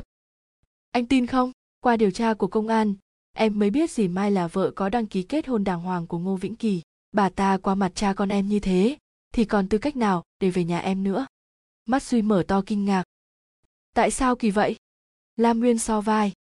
Vì tiền, đó là cách lý giải đơn giản nhất mà em tin đúng với bản chất của bà mai, là vợ không hôn thú với ba, bà ôm tham vọng đi nước ngoài, nên đã là vợ luôn của vĩnh kỳ. Điều này suy ra lão có thiệt thòi gì đâu. Qua việt nam ở khách sạn không tốn tiền, lại có vợ hầu hạ, giúp việc làm ăn ngày càng phát triển, lão ta chỉ thu lợi thôi. Ngừng lại để thở uyên lại nói trước đây mai phương đã nói bà mai tự xưng là vợ của ngô vĩnh kỳ. Em không tin. Nào ngờ sự thật cho thấy bà đáng sợ hơn cả lời của mai phương. Vĩnh kỳ cưới bà mai để mượn vợ đứng ra thành lập công ty, nhằm trốn thuế và phủi tay lỡ khi chuyện làm ăn phi pháp bị đổ bể. Nào ngờ bà mai cao tay ấn không kém đã mượn tư cách pháp nhân của ba em để cho ra đời trung tâm hoa lan. Ông là giám đốc hữu danh vô thực, nhưng dù thế nào ba cũng không thể trốn tránh trách nhiệm của mình. Rõ ràng đây là bài học đầy đau xót, em chẳng hiểu ba có chịu đựng nổi không? Duy ngập ngừng. Em tự suy đoán những điều kinh khủng này hả lam uyên? Cô chán nản lắc đầu. Anh hưng và villa đi thu thập tin tức về, tụi em ngồi bàn bạc và suy ra. Những điều này là đúng. Anh thấy gia đình em tệ lắm phải không duy? Biết đâu chừng em phải ra hầu tòa đó. Chưa kịp nói lời an ủi nào, duy đã nghe tiếng ông trí hét lẫn với tiếng đồ vật bị xô ngã. Tao giết mày chết, đồ khốn nạn. Lam nguyên hốt hoảng ngồi bật dậy chạy vội vào nhà. Duy cũng hấp tấp theo cô phòng ông trí cửa vẫn đóng nguyên gào lên. Ba mở cửa, dì mai mở cửa. Vừa lúc đó hưng cũng về tới, anh lấy chân đạp mạnh vào cửa hai ba lần mới phá được chốt trong. Trên sàn gạch uyên thấy ba mình đang đè dì mai xuống bóp cổ. Mặt ông tái xanh tái mét mặc cho bà mai cào cấu bằng 10 ngón tay nhọn hoắt và tròi đạp lung tung. Ông cố hết sức mình bóp cổ bà ta. Lam nguyên đứng chết chân nhìn, hai chân cô khuỵu xuống vì sợ. Hưng và duy lao tới kéo ông trí ra. Bà kiều mai vừa bò vừa lết ra sát vách tường với bộ mặt không còn chút máu, trong khi ông trí vẫn gào lên. Để tao giết nó, buông tao ra. Khó khăn lắm hưng và duy mới khiêng ông lên giường. Quyên không ngờ với sức tàn của một người từng bị liệt nửa người, mới phục hồi ở mức muốn đi loanh quanh phòng phải chống gậy, mà ba cô có thể quật ngã và bóp cổ một người khỏe mạnh và giữ như bà mai. Càng thương ba, cô càng ghét mụ đàn bà đang hồn hển thở dưới góc nhà. Cô sấn tới đuổi. Dì đi khỏi đây đi bà kiều mai nhìn trả lại cô bằng đôi mắt hận thù. Cha con tụi bây là đồ khốn. Hưng nghiến răng nhào tới sốc bà ta lên. Đi ra khỏi nhà này và không được trở lại. Nghe kỹ lời tôi nói đấy, nếu còn gặp bà trong nhà, tôi sẽ giết bà ngay. Lam uyên dùng mình vì lời ham dọa của hưng. Anh cô hiền lành nhưng cộc tính, giận dữ lắm hưng mới dọa như vậy. Bà kiều mai chùi chút máu dỉ ra bên mép, rồi lên giọng đánh đá. Tao sẽ thưa thằng già kia tội hành hung tao. Hư thử coi tao với lão ai chết trước. Quyên thấy hưng cung tay lại, rồi không hiểu sao anh hét. Cút ngay đi. Đợi bà mai dằn gót giày ra khỏi phòng, hung gay gắt. Tội vạ gì ba phải làm vậy ệt xác, đó là đồ bỏ đi. Ông chí rên rỉ. Ba muốn giết nó thật, trời ơi, ba muốn giết nó. Rồi ông ngước lên nhìn anh. Nó đã lấy chủ quyền nhà và chủ quyền khách sạn thế chấp để vay ngân hàng 500 triệu. Cha con mình không còn chỗ để ở nữa rồi. Hưng hấp tấp hỏi một hơi. Bà lấy lúc nào? Tại sao bà lấy được? Rồi tiền ấy bây giờ ở đâu? Ông Chí thẩn thờ. Trước đây Kiều Mai nói cần có khoảng 500 triệu để làm vốn hùn hạp với Vĩnh Kỳ. Bà tin nên giao chủ quyền cho nó. Bây giờ thì nó nói vốn chỉ còn non trăm triệu nằm trong két và đã bị niêm phong chờ xử lý. Phần kia đưa cho khách hàng cứ mỗi người 3.000 đô, nhưng chưa ai xuất cảnh được nên chưa thu hồi lại vốn. Lam Uyên buột miệng. Bà ấy nói láo. Hương chán nản. Ai không biết là láo, nhưng bây giờ làm sao lấy lại tiền khi dì Mai đã cố đấm ăn xôi. Ông Chí chua xót thở dài. Tất cả do ba quá tin người. Rồi ông bỗng lồng lên như con thú bị thương. Phải nói đúng hơn là những con đàn bà đến với ba toàn thứ yêu quỷ. Ngày xưa mẹ chúng bây cũng thế. Cô ta quen sung sướng nên giàu đã có hai mặt con, vẫn đành đoạn nghe lời cha mẹ gạt chồng con vượt biên với người tình cũ có thể giờ này mẹ vẫn còn sống không chết như ba vẫn nói đâu lam nguyên sửng sốt Ba nói vậy nghĩa là sao? Thật sự mẹ còn sống hay không? Ông chí ôm đầu hét lên. Còn sống hay đã chết cũng không can dự đến cuộc sống hiện nay của mày. Từ nhỏ đến giờ, chỉ có tao nuôi chúng bay. Tại sao vừa nghe đã hỏi tới như thế? Mày cũng y như mẹ mày. Cút cút khỏi đây ngay. Lam uyên ngỡ ngàng nhìn mọi người. Căn phòng im lặng đến nặng nề sau lời la hét của ông trí uyên bỗng nấc lên một tiếng rồi chạy bổ ra ngoài. Duy lật đật chạy theo cô. Uyên dựa vào cột, ngồi bệt dưới đất khóc tức tưởi duy ôm cô vỗ về. Ba đang bị sốc, em không nên giận ông. Cô ngang ngược, cố chấp. Nhưng ai làm nên chuyện cho ba sốc? Tất cả là do ba. Tại sao ba lại nói động đến mẹ rồi mắng luôn em? Em và mẹ có tội gì cơ chứ? Ba thật vô lý khi khi. Giọng lam uyên nghẹn lại, cô khổ sở. Mẹ chết rồi, sao ba lại nói mẹ còn sống? Mẹ rất yêu thương ba, sao ba lại nói mẹ gạt chồng? Em không muốn ai nói động tới mẹ em hết. Ít ra ba cũng nên để em nghĩ về mẹ như về một điều thiêng liêng chớ. Đằng này ba lại cố tình nói mẹ xấu, ba vừa đũa mẹ với bà mai. Mẹ làm sao như bà ấy được? Tại sao ba không thấy khuyết điểm của mình mà lại đổ cho người khác? Em, giận ba dữ lắm. Duy kiên nhẫn xoa dịu uyên. Ba em đang khổ tâm đến mức đâm ra quẫn trí với người đàn ông, không gì nhục nhã hơn bị vợ lường gạt. Bác trai giận bà mai quá nên khi nói, vơ cả người quá cố cho vơi tức. Em phải thông cảm, phải thương ba chứ. Nước mắt cứ thi nhau tuôn rơi lam nguyên nghĩ tới tương lai mà lo lắng, không tiền trả nợ, nhà hàng khách sạn là nguồn lợi duy nhất của gia đình sẽ chẳng còn, rồi cha con cô sẽ trôi giạt về đâu. Công việc làm cô chưa có, một mình anh hưng làm sao gánh nổi gánh nặng này? Gia đình nguyên rơi vào chỗ bế tắc hoàn toàn vì một người đàn bà gian trá mà ba cô từng bất chấp anh em cô để say mê như điếu đổ. Bây giờ có trách móc chi? Sự cũng đã rồi. Người ta được mấy người sáng suốt khi đã bước vào vòng lẩn quẩn uyên mê của trái tim. Chỉ sợ rằng sau cú sốc đau đớn này bà cô sẽ không gượng dậy nổi lam miên hít hít mũi. Em lo cho sức khỏe của bà duy trầm ngâm. Anh hiểu, nhưng anh tin ba chịu đựng nổi vì ông có nghị lực. Lam Nguyên chua chát. Nghị lực của bà đã bị dì mai đốn ngã rồi. Em nghĩ vậy chứ không phải vậy đâu. Bác từng trải qua bao nhiêu là phong ba sóng gió, với hai bàn tay trắng bác đã dựng nên sự nghiệp. Con hùm có bị thương vẫn là con hùm kia mà. Rồi em xem bác trai sẽ bắt đầu trỗi lại. Khẽ lắc lắc đầu, uyên chán nản bắt đầu từ đâu cơ chớ? Anh đừng an ủi khi trước mắt em không có gì sáng sủa cả. Tất cả không còn gì nữa. Ngày mai ba phải lên phòng công an điều tra để trả lời một số vấn đề. Sau đó sẽ ra sao? Em chẳng biết sẽ phải làm gì cho ba hết. Có lo, có thương cũng để trong lòng. Vì lo và thương không, giúp ba vượt qua trách nhiệm, ba phải lãnh. Hai người rơi vào yên lặng. Duy không biết phải nói sao với lam nguyên bây giờ. Cô đâu phải đứa bé. Để anh có thể dỗ dành bằng chuyện cổ tích với các bà tiên có trước đũa thần. Ai cần điều gì? Chỉ cần quơ đũa là có ngay. Với chuyện xảy ra cho gia đình uyên hiện nay, chắc không bà tiên nào đủ phép thuật để vung đũa thần lên cứu nguy. Đó là chuyện thần tiên chỉ có trong tưởng tượng, còn với hiện thực đời thường duy tự trách bản thân quá dở, anh không đủ sức lực, tài lực để làm mạnh thường quân giúp đỡ gia đình cô. Ngay cả việc nhỏ nhất là tìm việc cho uyên, duy vẫn chưa tìm được kia mà, thì nói chi tới chuyện lớn lao hơn, như lo đỡ phần nào vật chất cho gia đình trong lúc khó khăn này. Tiếng lam uyên rành giọt vang lên em phải có việc làm, việc nặng nhọc cũng được. Duy chợt nhớ tới số nhân viên đang thiếu ở phân xưởng của quang. Lẽ nào lại đưa uyên trở lại đó? Nói một tiếng chắc quang đồng ý thôi. Nhưng có nên không? Với duy, lam uyên là bảo vật vô giá. Anh đâu dám đưa vật quý vào tay kẻ tham lam như quang. Duy lại hứa. Anh sẽ tìm việc cho em. Chắc sẽ có. Lam uyên thở dài. Cô không hỏi việc gì. Ở đâu? Bao giờ đi làm như cô vẫn hay hỏi mỗi khi thắc mắc. Điều này làm duy chạnh lòng anh có cảm giác uyên đang bất mãn mọi thứ và không tin vào bất cứ người nào kể cả anh, người cô yêu. Vừa bước lên thềm, duy đã bị hồng linh kéo lại. Anh hai, nói nầy nghe. Chuyện gì nữa đây con nhóc?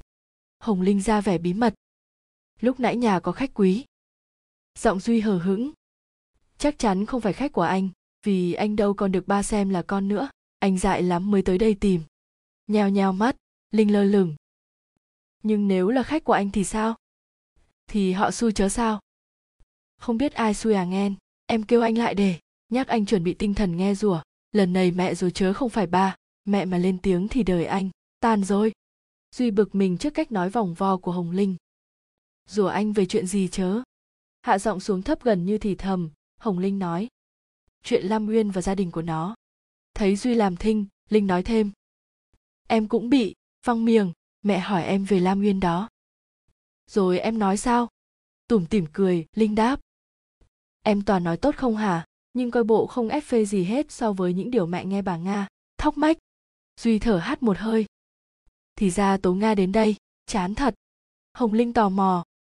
Nhưng có phải ba la nguyên đã vô tù và bản thân nó cũng bị công an mời lên mời xuống vì vụ môi giới mua bán phụ nữ không? Duy gắt. Làm gì có chuyện bậy bạ đó? Vậy mà chị nga nói với mẹ như vậy. Anh liệu đối phó đi mẹ đang sùng khi nghe đồn anh đem lam uyên về sống chung trong ngôi nhà ông ngoại để lại, vì nhà nó đã bị bị không giữ được bình tĩnh duy ngắt lời hồng linh. Ai đồn vậy? Nhún vai một cái, linh đáp. Còn ai bây giờ? Muốn biết thêm, chi tiết anh cứ gặp mẹ, bà đang nóng ruột chờ anh đó. Nói dứt lời, hồng linh bước ra sân duy ngần người đi vào, anh lên lầu tới phòng của mẹ mình. Đang ngồi coi phim, bà trầm chỉ ngước lên khi duy bước vô rồi lại chăm chú nhìn vào màn ảnh nhỏ. Duy sốt ruột chờ mẹ mở lời vô cùng, duy cũng không hỏi trước. Anh muốn có thời gian suy nghĩ để đối phó, vì mẹ anh không đơn giản, ý của bà là ý trời, mà ba anh lúc nào cũng chiều ý trời. Duy chịu khó chờ, mãi khi thấy anh châm thuốc bà trầm mới cầu nhau. Lại thuốc lá, hết cha rồi tới con, tào sắp chết ngạt trong nhà này vì khói. Không dám làm phật lòng mẹ, duy vội rụi thuốc, lời mở đầu của bà coi bộ, lành ít giữ nhiều anh đứng dậy mở rộng cửa sổ, rồi quay vào ngồi im xe. Bà trầm dịu giọng. Con ăn cơm chưa? Dạ rồi. Cơm tiệm mà dạ không, tụi con tự nấu. Mặt bà trầm sụ xuống, giọng bà khó chịu. Tụi con là những ai? Duy thản nhiên. Con và thằng hưng như hồi nào tới giờ, mẹ nghe ai nói gì mà hỏi kỹ thế? Bà trầm chuyển sang chuyện khác. Bà hỏi việc mở trung tâm vi tính của con tới đâu? Mẹ nói, mọi thủ tục giấy tờ kể cả mướn mặt bằng cũng đã xong. Chỉ còn chờ đợt tiền thứ hai, ông ngoại gửi thêm, để mua bổ sung máy móc là có thể khai trương, đúng không? Duy nhẹ nhẹ gật đầu. Anh nói. Mợ thanh điện thoại cho biết đã gửi tiền về bằng phách. Sao tới hôm nay vẫn chưa thấy? Bà trầm nhìn duy. Có rồi đó chứ, nhưng mẹ chưa muốn đưa cho con. Không đợi duy hỏi nguyên do, bà chép miệng. Chuyện gia đình La nguyên làm mẹ lo ngại. Duy vội vã lên tiếng gia đình lam nguyên thì có liên quan gì tới việc của con? Mẹ buồn cười thật. Con yêu và nhất định cưới nó phải không? Duy gãi đầu, trước đây ba mẹ đã nhiều lần bàn chuyện yêu, chuyện cưới của anh với tố nga. Anh đều thản nhiên. Anh xem đó là việc bình thường phải tới. Sao hôm nay mẹ vừa hỏi lại một trong những câu bình thường ấy? Duy lại ngần ngại khi trả lời nhỉ. Có lẽ tại anh chưa đoán được ý bảo muốn gì. Ngập ngừng một chút, duy đáp lấp lửng. Dạ nhưng chuyện đó là chuyện sau này. Bây giờ con chưa muốn có vợ mẹ cũng đâu muốn nói chuyện sau này. Hiện tại ba nó ở tù, bản thân con uyên cũng dính líu, nhà cửa bị tịch biên. Con sẽ mang tiếng khi giới làm ăn họ đồn dùm bang lên rằng, giám đốc duy mê con nhỏ trả ra gì. Nếu không ai tin tưởng, khó ngóc đầu lên nổi lắm con à. Duy phản ứng ngay. Người ta nói bậy mà mẹ cũng tin, ba lam uyên vẫn ở nhà, chớ làm gì có chuyện tù tội. Tại ông ta bệnh nên mới được tại ngoại, mẹ không ngờ gia đình con uyên tệ như thế mà con còn bênh. Nói thật, ba nó ở tù vì trộm cắp mẹ con thông cảm, chớ làm ba cái vụ mua bán gái thất đức như vậy không được đâu duy. Tội đến đời cháu, đời chát vẫn chưa hết. Duy ôn tồn. Con đã nói bác trí và lam nguyên không dính líu gì chuyện này mà. Tất cả do bà kiều mai, vợ sau của ba uyên làm. Bà trầm quát tay. Đừng hòng qua mặt mẹ. Ba con uyên là giám đốc. Dì ghẻ nó là phó giám đốc. Bản thân nó là nhân viên trong công ty ấy. Họ không dính líu thì ai? Chính lam nguyên rủ dê con mai phương với đám công nhân may ở cơ sở của thằng quang đi lấy chồng đài loan chờ ai? Kết quả ra sao con biết chưa? Hừ, con tú anh tú em gì đó uống thuốc tự tử vì không chịu đựng nổi thói ghen tuông cay nghiệt của ông chồng già. Chỉ xem người vợ được ông ta bỏ tiền ra mua như một món hàng muốn sử dụng sao tùy thích. Đó là chưa kể những trường hợp vì đồng tiền mà mẹ không muốn nói ra đây. Làm giàu trên sự đau khổ của người khác là vô lương tâm vô đạo đức. Mẹ không đồng ý con giao thiệp với hạng người ham tiền đó. Chớ đừng nói chi tới chuyện yêu thương rồi tiến tới cưới hỏi duy nhăn nhó. Khổ quá, con đã nói bác trí và lam uyên không biết gì cả. Họ bị bà kiều mai lừa. Gia đình lam uyên cũng là nạn nhân của trung tâm dịch vụ du lịch đó mà. Bà mai lợi dụng chồng bệnh nằm một chỗ để thao túng mọi mặt. Lam uyên vào làm trong đó, nhưng không biết rõ chuyện làm ăn của bà ta. Bà trầm bĩu môi. Vô lý đến thế sao con tin được mới lạ. Tại mẹ chưa hiểu hết hoàn cảnh gia đình của lam uyên, nên mới cho là vô lý. Khỏi phải nói nhiều mày ăn phải bùa mê thuốc lú của con bé đó rồi, nên mới cả gan buộc thằng quang nhận nó vào làm lại trong xí nghiệp. Đã vậy còn sống chung với nó như vợ chồng. Bắt đầu ngày mai mẹ sẽ lấy lại căn nhà của ông ngoại. Mày về nhà ở chứ không ở chung với thằng hưng nữa. Lam nguyên không tệ như lời tố nga nói với mẹ đâu. Cô bé tuy mồ côi mẹ, nhưng không phải thế mà sống buông thả, vô giáo dục. Lam nguyên rất tự trọng và trong sáng trong tình yêu. Tụi con có sống chung hồi nào đâu? Bà trầm khoanh tay trước ngực, giọng sắc như dao tự trọng thì không bao giờ nó đeo theo khi biết con với tố nga sắp đám cưới. Và nếu lam nguyên là đứa có giáo dục, nó đã không sắc sửa khi nói chuyện với ba con, cũng như không lang thang một mình trong các quán cà phê với điếu thuốc trên tay. Tóm lại, trước đây mẹ không có ý kiến chuyện con tử hôn với tố nga để tiến tới lam uyên, dù mẹ chưa biết nó tóc dài, da trắng ra sao. Nhưng bắt đầu từ hôm nay, mẹ tuyên bố là không muốn con tiếp tục quan hệ yêu đương với nó. Lý do rất đơn giản, nó là đứa vô đạo đức. Duy kêu lên trời đất, mẹ, kết án thật khủng khiếp. Lam uyên không phải như mẹ nghĩ. Tố nga vì ghen nên cố tình nói xấu uyên. Chẳng lẽ mẹ tin tố nga hơn tin con? Lừ mắt nhìn duy, bà trầm cứng rắn. Chuyện này mẹ phải tin tố nga hơn tin con. Mẹ nghĩ, con nên về nhà ở và dứt bỏ con bé ấy đi. Nếu không, mẹ sẽ trả tấm phách chuyển tiền trả lại ngoại. Mẹ nói được là sẽ làm được chớ không chỉ giỏi la hét khi nóng giận, rồi sau đó đâu cười ra đấy như ba con. Duy mất bình tĩnh trước đòn bất ngờ của mẹ anh ấp úng. Mẹ làm áp lực với con à? Con muốn nghĩ sao cũng được, cứ suy nghĩ cho kỹ đi rồi lựa chọn. À sẵn đây mẹ nói luôn. Mẹ đã điện thoại bảo thằng quang không được nhận lam uyên, vì xí nghiệp của mẹ không phải là cái chợ để ai muốn vào thì vào, ra thì ra. Dù đã được hồng linh báo động trước, duy cũng không ngờ tình hình. Xấu đến mức này, anh đã chủ quan khi tin tưởng rằng mẹ ủng hộ chuyện anh và lam uyên tuyệt đối. Bây giờ gai go rồi đây. Anh cương quyết. Được mẹ muốn gửi trả tấm phách chuyển tiền thì gửi. Tiền bạc đã đầu tư vào trung tâm vi tính này không phải nhỏ. Mẹ muốn làm khó con vì chuyện đâu đâu, càng kéo dài thời gian càng bất lợi về mặt tài chính. Bà trầm cười nhạt. Thà mẹ chịu thiệt phần đã đầu tư, còn hơn giao cả phần còn lại cho con, một đứa coi trọng chuyện mèo mã gà đồng hơn công danh sự nghiệp. Duy đứng dậy, giọng anh trầm hẳn xuống.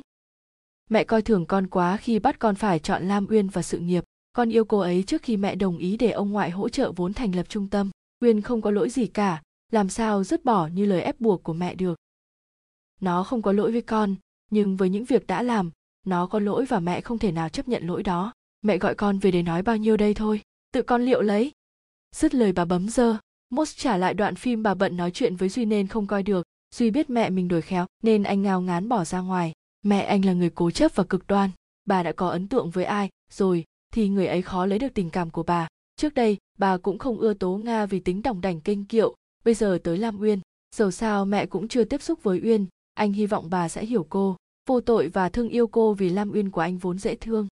Nhưng bây giờ thì thật là bực, anh phải nói sao để bà đưa tấm phách ra đây chuyện làm ăn cả trăm triệu mà mẹ anh xem như chơi không bằng bà đã quen được chiều chuộng bởi chồng và con nên lắm lúc làm khổ người khác mà bà vẫn dừng dưng vô tình càng nghĩ duy càng lo cho lam uyên nhà cửa bị tịch biên việc làm lại chưa tìm được. Anh mới đề nghị quang bố trí cho cô một chỗ làm. Uyên chưa chắc đồng ý trở lại nơi cũ, thì mẹ anh đã ra lệnh, cấm. Mọi việc xem như ngẫu nhiên ấy, không đem lại cho anh chút thuận lợi nào hết. Buồn bã duy co chân đá hòn sỏi nhỏ. Anh thấy mình trách mẹ cũng không đúng, vì ba mẹ nào cũng sẽ hành động như mẹ anh thôi. Khổ là cha con lam uyên bị oan, mà kêu không được. Nếu không phải là người yêu của uyên, không hiểu thấu đáo hoàn cảnh gia đình của anh em cô, thì duy có tin cô bị nghi ngờ oan không? Tội nghiệp dạo này uyên của anh chững chạc hẳn ra người lớn hẳn ra với những biến cố của gia đình lam uyên đã vừa khóc vừa cho anh biết số tiền bà Kiều Mai vay ngân hàng qua tên ông trí lên đến 600 triệu chứ không phải là 500 triệu như bà có nói.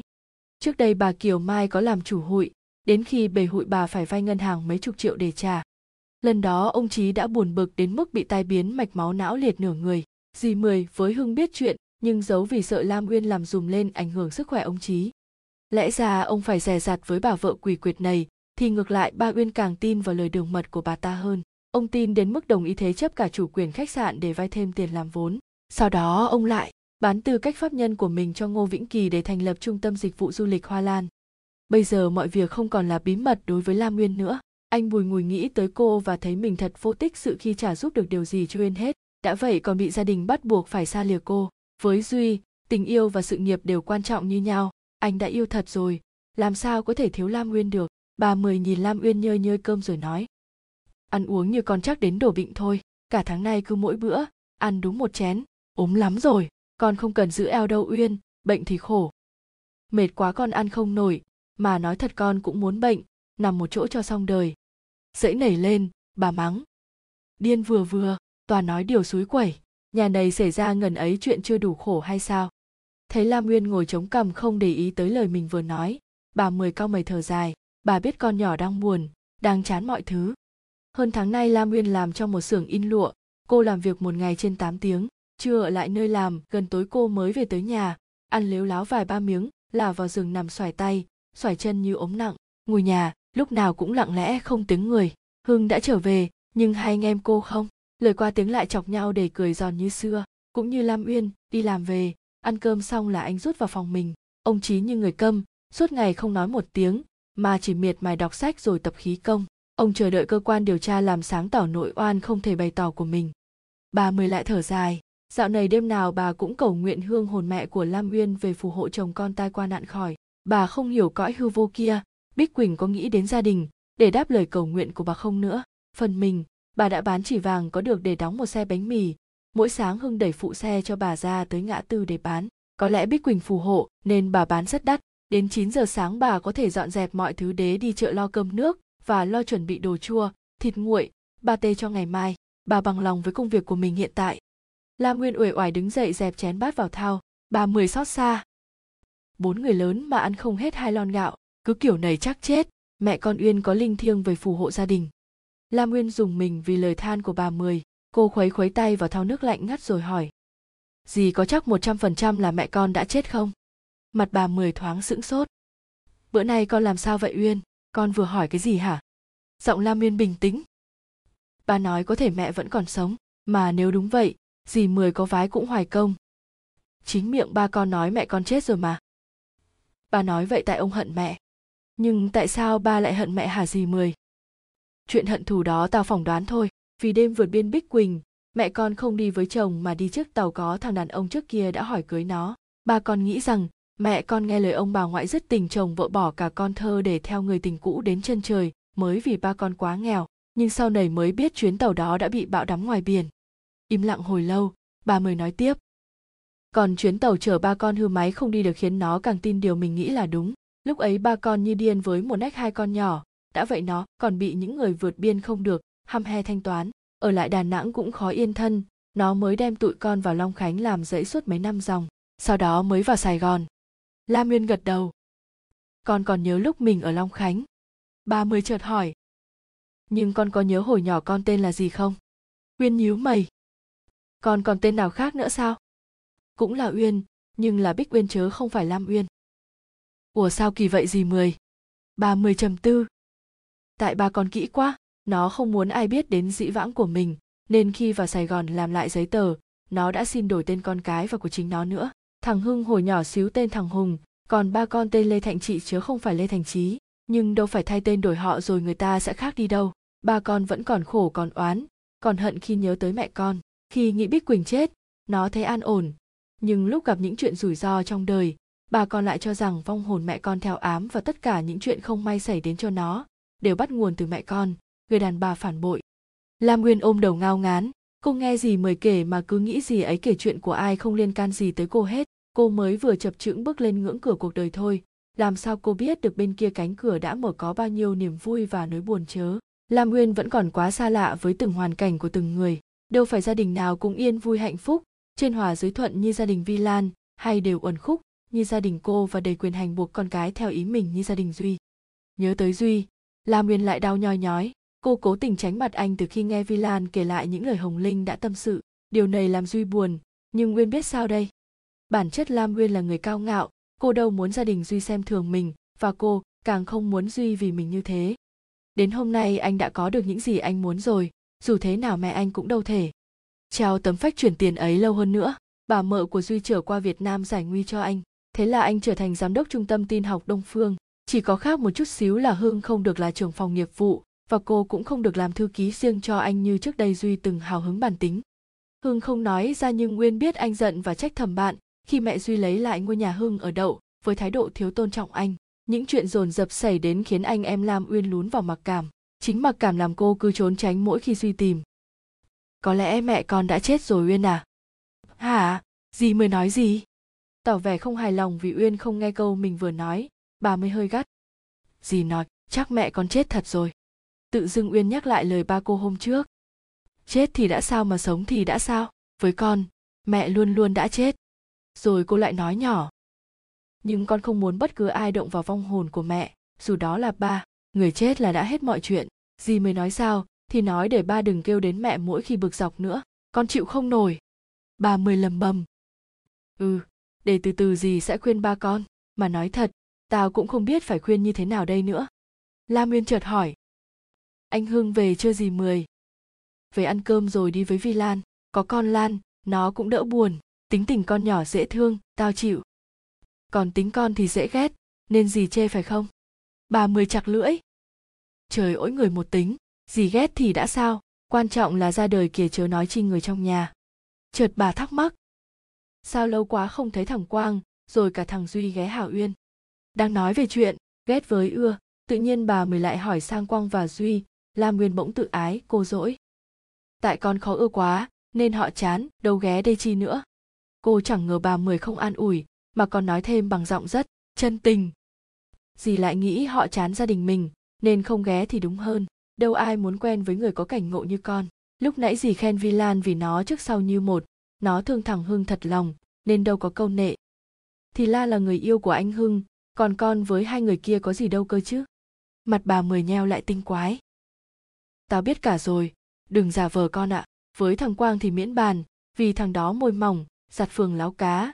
Lần đầu nhìn thấy tao đã ghét. Nhưng với thằng duy thì, ái chà, gia đình nó tệ quá. Con tránh mặt cũng đúng, mình phải có chút tự ái chứ. Nếu thật thương con, nó đâu dựa vào việc con trốn tránh để dứt liên hệ luôn như vậy.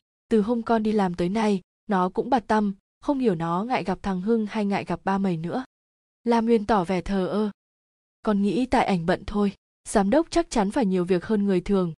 Vừa nói dứt lời cô đã nghe tiếng chuông gọi cửa. Cách nhấn chuông ấy làm tim uyên đập loạn xạ bà mười tùm tìm cười. Chắc tìm con đó. Vừa nhắc đã xuất hiện. Linh thật, có định trốn nữa không? Uyên ngập ngừng. Dì ra nói với ảnh bữa nay con làm suốt đêm, tối ngủ lại chỗ làm luôn. Bà mười cau nhau nếu thằng duy tin lời nói dóc ngu ngốc này thì đúng là nó chẳng yêu con, nó tới tìm chiếu lệ vậy thôi và nếu gì nói như thế với nó thì gì là con mụ già dở hơi. Chi bằng gì đuổi quách nó về với lý do, con không muốn thấy mặt, nghe coi bộ được hơn. Lẳng lặng không đáp lời, khiêu khích của dì mười, lam nguyên từ tốn, chậm chạp đánh răng rửa mặt, như chuẩn bị đi ngủ. Cô làm ngơ, mặc tiếng chuông ngoài cổng cứ vang lên từng hồi. Bà mười sốt ruột. Ba mười la bây giờ? Nếu sợ ba la, thì di ra nói sao cho ảnh về dùng con đi. Bà mười vừa bước lên nhà trên, vừa ca cầm ôi trời ơi là mệt, ngày xưa tao từng làm giao liên cho ba mẹ mày, từng thấy tụi nó sướng, khổ ra sao, giờ tới mày, số tao đúng là cực vì mấy cái vụ lăng nhăng này. Lam nguyên ngồi khoanh tay trên bàn ăn lòng hồi hộp chờ gì mười trở vào, nói là nói cưng thế thôi, trái tim khó bảo của cô vẫn mong gì mười mở cửa mời duy vô nhà. Cô khao khát được gặp anh, được anh ôm vào lòng biết bao, nhưng nhớ lại những lời hồng linh nói với vi lan về gia đình mình, lam nguyên tự ái đến muốn khóc. Dưới mắt ba mẹ duy, anh em thậm chí ba cô đều không ra gì. Anh hưng là người lợi dụng bạn bè. Lam nguyên quyến rũ duy từ tay tố nga, cũng chỉ để bòn rút tiền bạc của anh. Cô là người hám lợi, vô đạo đức nên mới giúp ba và dì ghẻ làm việc mua bán phụ nữ. Hồng linh nhờ vi lan, khuyên cô, buông thà duy ra, để anh lo sự nghiệp. Cô đã lần tránh duy vì lời đề nghị thẳng thừng của hồng linh, hay vì bản thân cô mặc cảm với người mình yêu. Khi giữa hai gia đình hai bên tranh nhau một khoảng quá xa về mọi thứ, đã vậy gia đình duy lại không thông cảm không hiểu hoàn cảnh khốn khổ khổ sở của cha con lam uyên hiện tại, làm sao cô dám ôm mộng tưởng sẽ có ngày hạnh phúc bên anh? Phải thực tế thôi, cuộc sống vợ chồng ngắn ngủi xưa kia của ba mẹ cô là một bằng chứng cho thấy vấn đề môn đăng hộ đối muôn đời, muôn kiếp vẫn là bài toán nan giải. Lam nguyên nén tiếng thở dài khi tưởng tượng lúc duy bỏ rơi cô, sau một thời gian hai người bất chấp mọi trở ngại, sống với nhau trong nghèo khổ, thiếu thốn. Lam nguyên không muốn đi theo con đường ba mẹ cô đã đi, lam uyên không muốn con cô sẽ khổ sở như cô hiện giờ trước đây uyên những tưởng mẹ cô chết vì vượt biên bị đám tàu thông thường. Hôm nay nghe dì mười nói rõ uẩn khúc của chuyến đi ấy, uyên mới bàng hoàng nhận ra rằng mẹ đã phản bội ba chỉ vì bà không chịu nổi cực khổ. Vì từ nhỏ tới lớn bà quen sống giàu sang, có kẻ hầu người hạ. Duy của cô cũng quen sung sướng, đã vậy lại mau thay đổi tình cảm. Ai dám tin chắc rằng duy chịu đựng hết mọi nhọc nhằn của cuộc đời để sống với cô tới răng long đầu bạc. Xoài bàn tay ra, Uyên nhìn vào những đường chỉ dọc ngang và thấy lòng mình cũng rối bời như mối chỉ tay ấy. Bà mười trở vào với mấy cuốn sách trên tay, thấy Uyên nhìn mình, bà nói. Duy tìm thằng Hưng, không gặp, nó gửi trả mấy cuốn sách, dì nói có con ở nhà, thì Duy bảo tiếc là nó bận nên không vào chơi được. Lam Uyên nuốt nghẹn xuống. Dì nói thế làm gì? À, tao muốn thử nó thôi mà, té ra thằng Duy là đồ dòm. Uyên sững người vì lời chê bai của dì Mười, cô chưa kịp nói lời nào, bà lại tiếp dì đi ngủ đây sáng còn dậy sớm nữa, con chờ thằng hưng về mở cửa cho nó. La nguyên lặng lẽ bước ra sân ngồi xuống thềm. Cô tựa lưng vào cột và xót xa nhìn ngôi sao nhỏ xíu nhấp nháy một mình trên cao. Nó có hiểu uyên đang muốn gì không nhỉ? Người ta bảo lòng kiên nhẫn của đàn ông có giới hạn, quả không sai. Cô đã làm anh nản, cô đạt được điều mình muốn. Sao bây giờ lại buồn, lại trách người ta vội quên? Chuông ngoài cổng lại vang lên một tiếng ngắn ngủn, cộc lốc. Uyên lười biếng không muốn đứng dậy, cô muốn được chìm đắm trong cõi riêng đầy phiền muộn của mình uyên không hiểu sao anh hưng lại về sớm thế. Có người yêu bên cạnh là hạnh phúc nhất. Thế mà anh không biết giữ phút giây quý giá ấy. Đợi chuông vang lần nữa lam nguyên mới chậm chạp bước ra sân. Cô lơ đãng mở rộng cổng má không cần nhìn xem ai bước vào. Đến khi bị một cánh tay khỏe mạnh kéo sát cô sau cánh cửa đã đóng lại, uyên mới nhận ra mình bị duy ôm gọn vào người. Anh ép lam uyên chặt đến mức cô không động đậy được. Lam uyên nghe giọng mình yếu đuối. Buông em ra. Cho em trốn anh nữa không con bé ngốc anh chưa thấy ai ngốc và ngông như em, và anh cũng chưa biết nhớ biết khổ vì ai như em. Uyên có cảm giác mình sắp tan biến vì ánh mắt da diết, nồng nàn của duy. Tất cả những lời lẽ tính toán rất lý trí, rất thực tế lâu nay bỗng bay đâu mất. Cô trở lại nguyên vẹn cô với nhớ những vây kín, với yêu thương ngập đầy. Cô run rẩy đón nhận môi anh y như lần đầu, rồi cô lại mê đắm hôn trả anh như sợ anh sẽ rời khỏi đây ngay. Dìu lam nguyên ngồi xuống thềm nhà, duy xoay mặt cô lại nói một hơi em tưởng trốn tránh mãi như vậy anh sẽ chán nản và quên em hay sao? Bộ em nghĩ đây là biện pháp tốt nhất để giải quyết chuyện tụi mình à? Anh đã tính toán đâu đó cả rồi. Em chỉ giỏi làm anh dối trí thêm thôi. Hư tại sao mới vào làm ở công ty đại nam, mấy hôm đã nghỉ ngang mà không nói với anh một tiếng? Em thích là công nhân in lụa, suốt ngày ngồi hơn 8 tiếng, để mỏi tay khòm lưng kéo những bản in nhãn hiệu lên thùng cartoon, lên bao gói hàng phải không? Thấy lam nguyên im lặng duy dịu giọng. Em chẳng hề nghĩ gì tới anh hết em ích kỷ đến thế là cùng. Suốt tháng nay anh căng thẳng với công việc mới. Anh cần có em kế bên để an ui, để chia sẻ biết là bao. Anh mong đợi, chỉ hoài công. Anh đến tìm, em lẩn tránh. Nếu là bè bạn, cũng không ai đối xử như thế. Huống hồ chi mình yêu nhau hả lam uyên? Anh tới để trách em đấy à? Cho mình điếu thuốc, hít một hơi, rồi tựa lưng vào cột duy nhẹ nhàng. Anh chỉ nói thật lòng mình thôi. Em nghĩ đó là lời trách móc cũng được. Lam uyên buồn bã chúng ta đã sai lầm khi yêu nhau, nhất là anh. Nếu vẫn yêu tố nga như xưa, em nghĩ anh đã hạnh phúc, đã vui sướng hơn yêu em rất nhiều. Tự chọn tình yêu và người yêu ình anh không ân hận cũng không so sánh. Anh chỉ nghĩ, làm sao để chúng ta hiểu nhau hơn và yêu nhau hơn nữa? Khẽ lắc đầu, uyên thẳng thắn. Em thấy chúng ta khó có kết thúc tốt đẹp như ý muốn. Em sợ mọi thứ đổ vỡ. Anh sẽ bỏ em như từng bỏ tố nga. Thà mình chia tay lúc chưa ràng buộc gì với nhau vẫn hay hơn. Duy bật cười giọng anh giễu cợt. Chia tay, trừ phi không còn yêu anh, em mới nghĩ tới cái từ chỉ có trong tiểu thuyết ấy. Còn anh hả? Anh luôn tìm cách đạt cho bằng được điều anh muốn. Anh không lưng chừng, thiếu tự tin khi anh đã yêu thật sự. Anh là đàn ông, anh nói gì lại trả được, chỉ có đàn bà con gái là thiệt thòi. Vậy đàn ông không có trái tim, không biết đau khổ hay sao? Em yêu anh nhưng chưa thật sự tin vào anh. Nói thật, mặc ba mẹ anh nghĩ thế nào về gia đình, về bản thân em? Anh dứt khoát chỉ cưới em làm vợ thôi. Kéo uyên vào lòng, anh nói tiếp. Anh biết hồng linh đã nhờ vi lan nói điều gì đó không phải với em, nhưng em phải có lập trường của mình chớ. Ngang bướng cao ngạo, khó khuất phục như em, mà lại dễ dàng chối bỏ hạnh phúc. Tình yêu vì những lời nói gián tiếp của hồng linh à nó là em anh, là bạn ngang hàng với em, nó đâu có quyền nói những chuyện không phải của mình. Em biết hồng linh vâng lời bác gái, nhưng còn nghĩ đến bạn bè, nên thay vì phải trực tiếp nói với em nó đã nhờ vi lan. Duy à chúng ta sẽ không có hạnh phúc khi gặp trở ngại từ phía gia đình. Anh không để em ở chung đâu mà sợ cảnh mẹ chồng nàng dâu. Tóm lại, anh không bất hiếu với cha mẹ, cũng không làm khổ người anh yêu. Cưới em được anh sẽ trí thú làm ăn, vẫn tốt hơn có hiếu nghe lời cha mẹ, làm khổ người mình yêu. Cưới một cô vợ khác rồi bỏ bê mọi thứ, vì thất vọng, vì chán trường. Lúc nãy, anh đã nói suy nghĩ của anh với mẹ, bà đã hiểu anh, dứt khoát sẽ không ngăn anh nữa lam nguyên ngập ngừng. Còn bác trai, bác không tha thứ tội em đã cãi lời đâu. Duy thì thầm vào tai uyên. Ý mẹ là ý ba, nhất vợ nhì trời mà. Lam nguyên làm thinh, cô xúc động khi biết rằng suốt thời gian qua, duy vừa cật lực làm việc, vừa kiên nhẫn thuyết phục mẹ mình. Anh yêu cô nhiều hơn cô nghĩ nhiều lắm. Uyên đúng là ích kỷ, thiếu tự tin, đã vậy còn bi quan, mặc cảm làm khổ duy. Cô lo lắng khi nghe anh nói. Ngày mai chủ nhật, mẹ mời em và hưng tới dùng cơm trưa có, vội vàng không anh? Em ngại quá, nhất là với hồng linh, nó đã từng nói. Chật bỗng dưng em lại rẻ rặt khác với tình em thường ngày vậy uyên. Anh đã bảo mẹ rất muốn gặp em, sao cứ nhắc chuyện hồng linh chi vậy? Lam uyên nhìn vào mặt duy. Gia đình đang gặp nhiều chuyện không may, nên em ngại đến nhà anh lắm. Nếu thật lòng thương em, đừng để em mặc cảm. Khi bước đầu tiên vào nhà người mình yêu quý, có thể anh lại cho rằng em ích kỷ, chỉ nghĩ tới mình đúng ra em nghĩ nhiều tới gia đình rồi lo lắng. Lỡ như ai đó xúc phạm đến ba, đến anh hưng thì em sẽ ứng phó ra sai. Chỉ cần một người quen vô tình hỏi thăm vụ trung tâm du lịch hoa lan thôi, em đã khổ sở, em sẽ trả lời sao, nếu hai bác quan tâm đến chuyện đó. Thấy duy nhíu mày, uyên nhỏ nhẹ.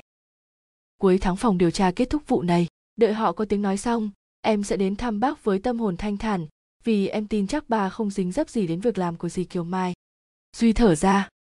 Cũng được nhưng ngày mai, hai đứa phải đi chơi đâu đó cho thoải mái một chút, quần thảo với công việc mãi, anh muốn điên lên rồi. Lam nguyên vòng tay ôm đầu gối, lòng cô mâu thuẫn ngập tràn, khó khăn lắm uyên mới mở miệng từ chối. Em phải làm cả ngày chủ nhật, nên không đi chơi với anh được. Duy nắm hai vai uyên lắc mạnh, giọng anh giận dữ. Em thật cố chấp khi viện hết lý do này đến lý do khác từ chối mỗi đề nghị của anh. Em không yêu anh như lời em nói đâu, vì nếu thật tình yêu anh, em phải hiểu để thấy rằng anh phải khó khăn thuyết phục mẹ từng ngày để bà đồng ý chuyện hai đứa. Đằng này em chỉ nghĩ tới sĩ diện của mình. Em không xứng đáng với lòng yêu thương của anh. Từ giờ trở đi anh không làm phiền em nữa. Dứt lời, duy hầm hầm bước đi. Cánh cổng đóng sầm lại lạnh lùng dễ sợ. Uyên không khóc mà nghe lòng đầy cay đắng. Tại sao cô lại làm thế? Có phải tại cô chỉ nghĩ tới sĩ diện của mình, như duy vừa nói không? Chắc là như vậy. Nhưng cô vẫn yêu anh mà.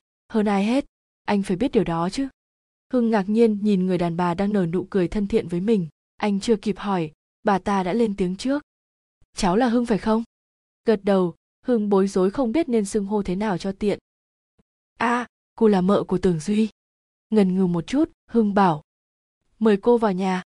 Bà thanh tự nhiên ngồi xuống salon rồi hỏi. Chắc cháu đang thắc mắc không biết tôi đến đây làm gì. Cháu có đoán nhưng biết đâu không chính xác. Anh em cháu đều là bạn bè của duy khoảng thời gian sau này vì công việc tụi cháu phải bươn trải kiếm sống nên ít gặp duy. Dạo này chắc nó cũng bận rộn với chức vụ giám đốc. Mỉm cười trước lời chào đón của hưng, bà thanh thêm vào. Dù ít gặp nhưng tụi cháu vẫn là bạn tốt phải không? Hưng nhếch môi. Cháu chưa là bạn xấu của ai bao giờ. Tôi cũng nghĩ thế. Hưng nghiêm giọng. Chỉ mới trao đổi vài ba câu xã giao, căn cứ vào đâu cô lại tin cháu? Căn cứ vào cái nhìn đầu tiên, với tôi, giây phút đầu tiên rất quan trọng chắc cháu và duy cùng một tuổi. Vâng. Và cùng một mộng ước. Ồ không, cháu nhiều mộng ước lắm. Nói thế chắc cô nghĩ là cháu tham lam. Nhưng nếu chỉ có một mộng ước như duy, lỡ mộng ước ấy vỡ tan, cháu sẽ trắng, cả nhiệt tình, lấy đâu ra động lực để làm việc mà sống chứ? Bà thanh chớp mắt trước nụ cười có vẻ cao ngạo của hưng. Cách nói và nụ cười ấy làm bà nhớ tới một người ngày xưa. Xin lỗi, để cháu rót nước mời cô. Hôm nay nhà không có ai hết nhìn dáng hưng nhanh nhẹn bước vào nhà trong, bà thanh bàng hoàng vì một linh cảm khác thường. Bà lẩm bẩm. Trời ơi, sao trông nó giống anh ấy đến thế? Lẽ nào? Ôm đầu không dám suy nghĩ tiếp, bà thanh lắng nghe tiếng tích tắc đều đặn của kim đồng hồ vang lên trong sự yên lặng của căn phòng. Mười mấy năm rồi chớ ít gì, kể từ ngày bỏ xứ ra đi, bây giờ trở lại, những người thân yêu ruột thịt không còn ai, họ đã chết hết. Người ta đã nói lại với bà như thế bằng một giọng hết sức rừng rưng bà thanh đan hai tay vào nhau cố dằn thổn thức. Hồi đó bỏ quê vượt biên ra đi là điều thôi thúc trong lòng nhiều người. Riêng bà không đời nào nghĩ tới chuyện ấy. Nhưng vì là con duy nhất trong gia đình, bà phải đi theo để phụng dưỡng cha mẹ và cũng để lo tương lai cho chồng con. Ai ngờ tất cả chỉ là cơn mộng dữ. Bà không còn gì hết. Giờ đây một thân một mình, với nỗi tiếc thương vô hạn, hối hận khôn cùng, bà nhìn những người chạc tuổi con mình và khao khát. Ước chỉ tất cả chỉ là giấc mơ nhỉ? Hương bưng ra một cái khay nhỏ trên có ấm trà và hai cái tách, anh nói. Nhà cháu lúc nào cũng có trà sen, ba cháu ghiền trà lắm, và phải trà thật đậm kìa. Bà thanh nhìn hưng không chớp mắt. Tôi cũng có thói quen uống trà đậm, và cũng là trà sen. Vậy thì hay quá, mời cô dùng thử. Dứt lời anh chợt lúng túng vì không biết sẽ nói chuyện gì với người đàn bà xa lạ này. Bà thanh bưng tách trà lên và nhận thấy tay mình run run. Chắc cháu không phải người gốc sài gòn. Dạ đúng vậy trước khi đến đây, gia đình cháu ở đâu? Hương ngạc nhiên vì sự căng thẳng không giấu được của bà thanh. Khi bà chờ nghe anh trả lời, ba anh từng dặn dò không nên nói thật về gia đình với ai. Đợi bà uống xong ngụm trà hương từ tốn đáp. Trước đây gia đình cháu ở long khánh. Giọng bà thanh thất vọng. Thế à? Rồi bà ngồi thử ra, đến khi nghe hưng nhỏ nhẹ hỏi. Có chuyện gì mà cô tìm cháu vậy? Bà mới hoàn hồn cười gượng. À tôi có nghe duy nói cháu là một chuyên viên xử lý phần mềm rất giỏi. Duy đã đề cử cháu phụ trách phần nghiệp vụ cho trung tâm đông phương. Nhưng sau đó cũng chính duy đưa công việc này cho người khác. Cháu không trách nó. Mất trang 184, nằm sẵn chờ mình đâu.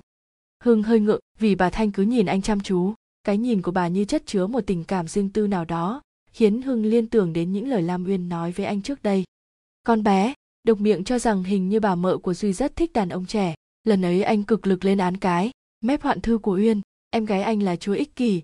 Nó từng ganh với vi lan khi anh chăm sóc cho cô dĩ nhiên, không đời nào có cảm tình với người đàn bà đẹp sắc sảo. Ăn nói hoạt bát, rất giàu có nầy khi ngày ngày bà ta vẫn luôn gặp duy.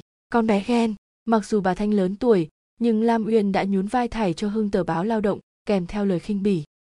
Báo đăng ở ý, bà già 93 tuổi còn được, thằng nhỏ 24 tuổi cầu hôn. Bà thanh độ 50 còn trẻ quá so với cụ bà sắp làm cô dâu trong ảnh. Với tuổi 50 bà thanh vẫn còn quá trẻ. Hưng lấy làm lạ, khi nhận ra, đáng lẽ anh phải thắc mắc tại sao bà ta tìm đến tận nhà, và năn nỉ anh vào làm việc cho bà. Đằng đấy anh lại đi thắc mắc những chuyện hết sức vớ vẩn. Có lẽ những lời lam nguyên đã làm dối tâm trí anh. Hưng bối rối lảng sang chuyện khác. Trước đây, cháu nghe duy nói cô đề nghị giúp vốn cho nó. Tôi có đề nghị, nhưng ông ngoại duy, tức là bố chồng tôi không đồng ý ông muốn chính ông bỏ vốn ra cho cháu cưng của mình. Điều đó đúng thôi, tiền của nhiều, không cho con cháu nhắm chết có đem theo được đâu. Bà thanh nhìn lên trần nhà, giọng mơ màng. Một thân một mình đúng là bất hạnh, tôi làm việc để giết thời gian, để tìm vui, và có lẽ để giúp đỡ người khác. Cô không còn người thân nào hết sao? Bà thanh cười buồn. Nếu còn, cuộc sống của tôi đâu tẻ nhạt như vậy, tất cả là do sai lầm của tôi trong quá khứ. Lẽ ra tôi cũng có những đứa con xinh đẹp thông minh như cháu và lam uyên. Mà thôi, sao lại nhắc đến quá khứ đau buồn ấy nhỉ? Thật tiếc, khi tới đây mà không gặp lam uyên. Uyên cũng sắp về rồi, nó đưa ba cháu vào bệnh viện để tái khám theo định kỳ. Lam uyên là cô bé có cá tính mạnh mẽ, tôi có gặp uyên, nhưng lần đó duy không giới thiệu vì hai đứa đang giận nhau. Rồi bà chợt nói bằng giọng hơi lạc vì xúc động. Lần đầu nghe duy nhắc tên lam uyên tôi có cảm giác mình và con bé rất thân quen. Tôi vẫn mong duy đưa uyên đến chơi không ngờ hai đứa cứ vì tự ái hục hạc mãi. Đến nay tôi vẫn chưa được nói chuyện với con bé. Cô sẽ nói gì khi gặp em cháu? Làm sao tôi trả lời được? Cũng như khi đến đây, dầu có mục đích rõ ràng, tôi vẫn chưa chuẩn bị để biết mình sẽ nói gì và sẽ gặt hái được những gì. Trong đời, tôi đã chuẩn bị nhiều lần, rốt cuộc không lần nào được gì cả. Đã vậy còn mất mát cho nên bây giờ tôi hay tin vào may rủi hơn. Vậy, cô gặp may nhiều hay rủi nhiều?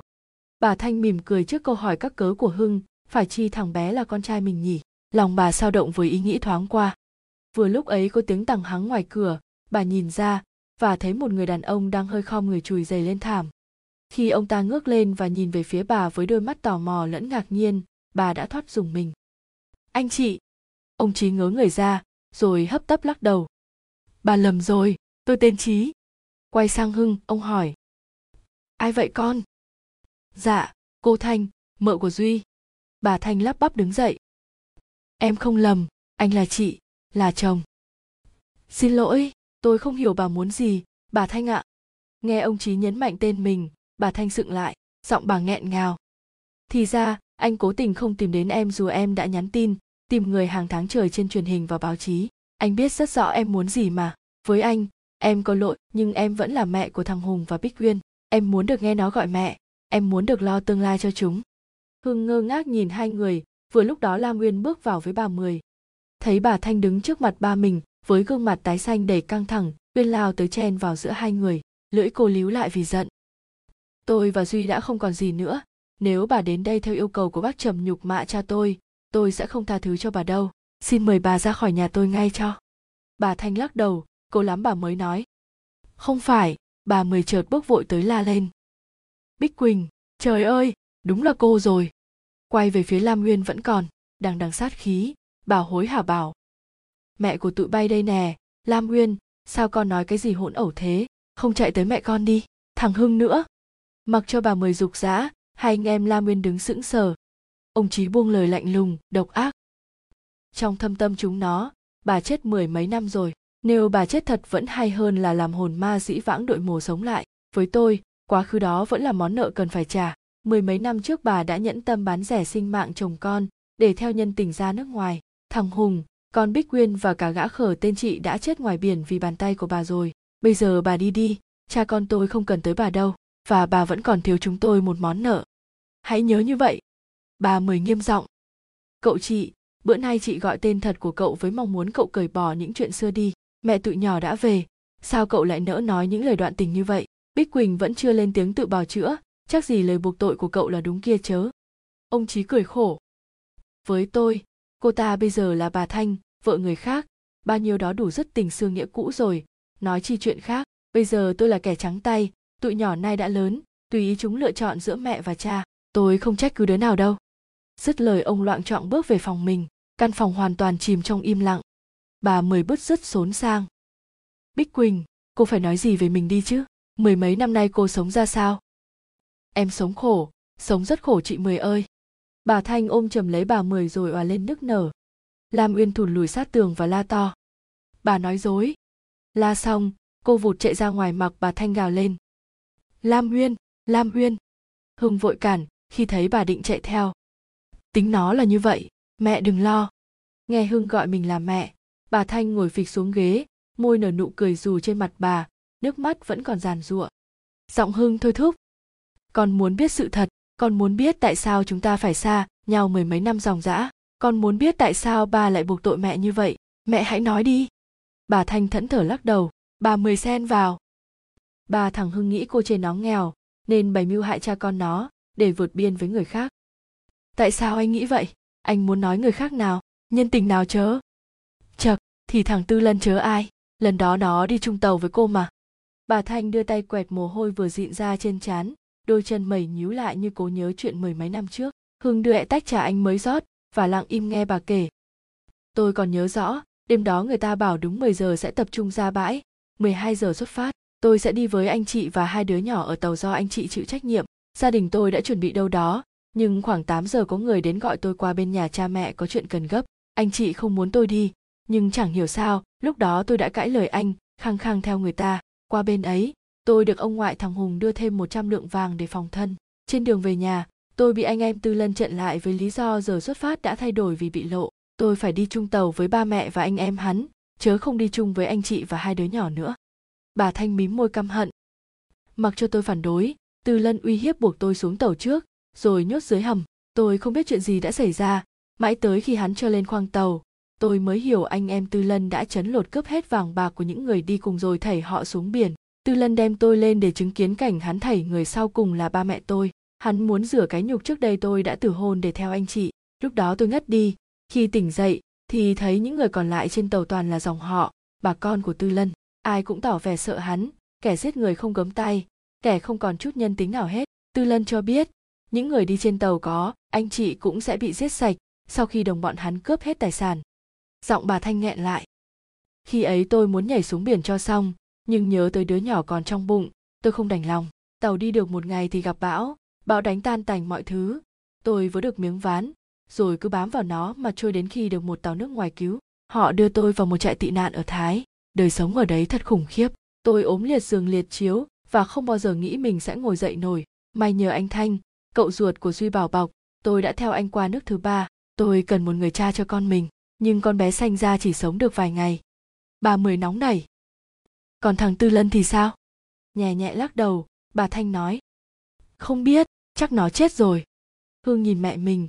Trong chốc lát anh có cảm giác bà già đi hàng chục tuổi. Hương xót xa nhận ra đằng sau những nét đẹp nhờ son phấn của mẹ là gương mặt của người từng chịu đựng nhiều đau khổ, tủi nhục.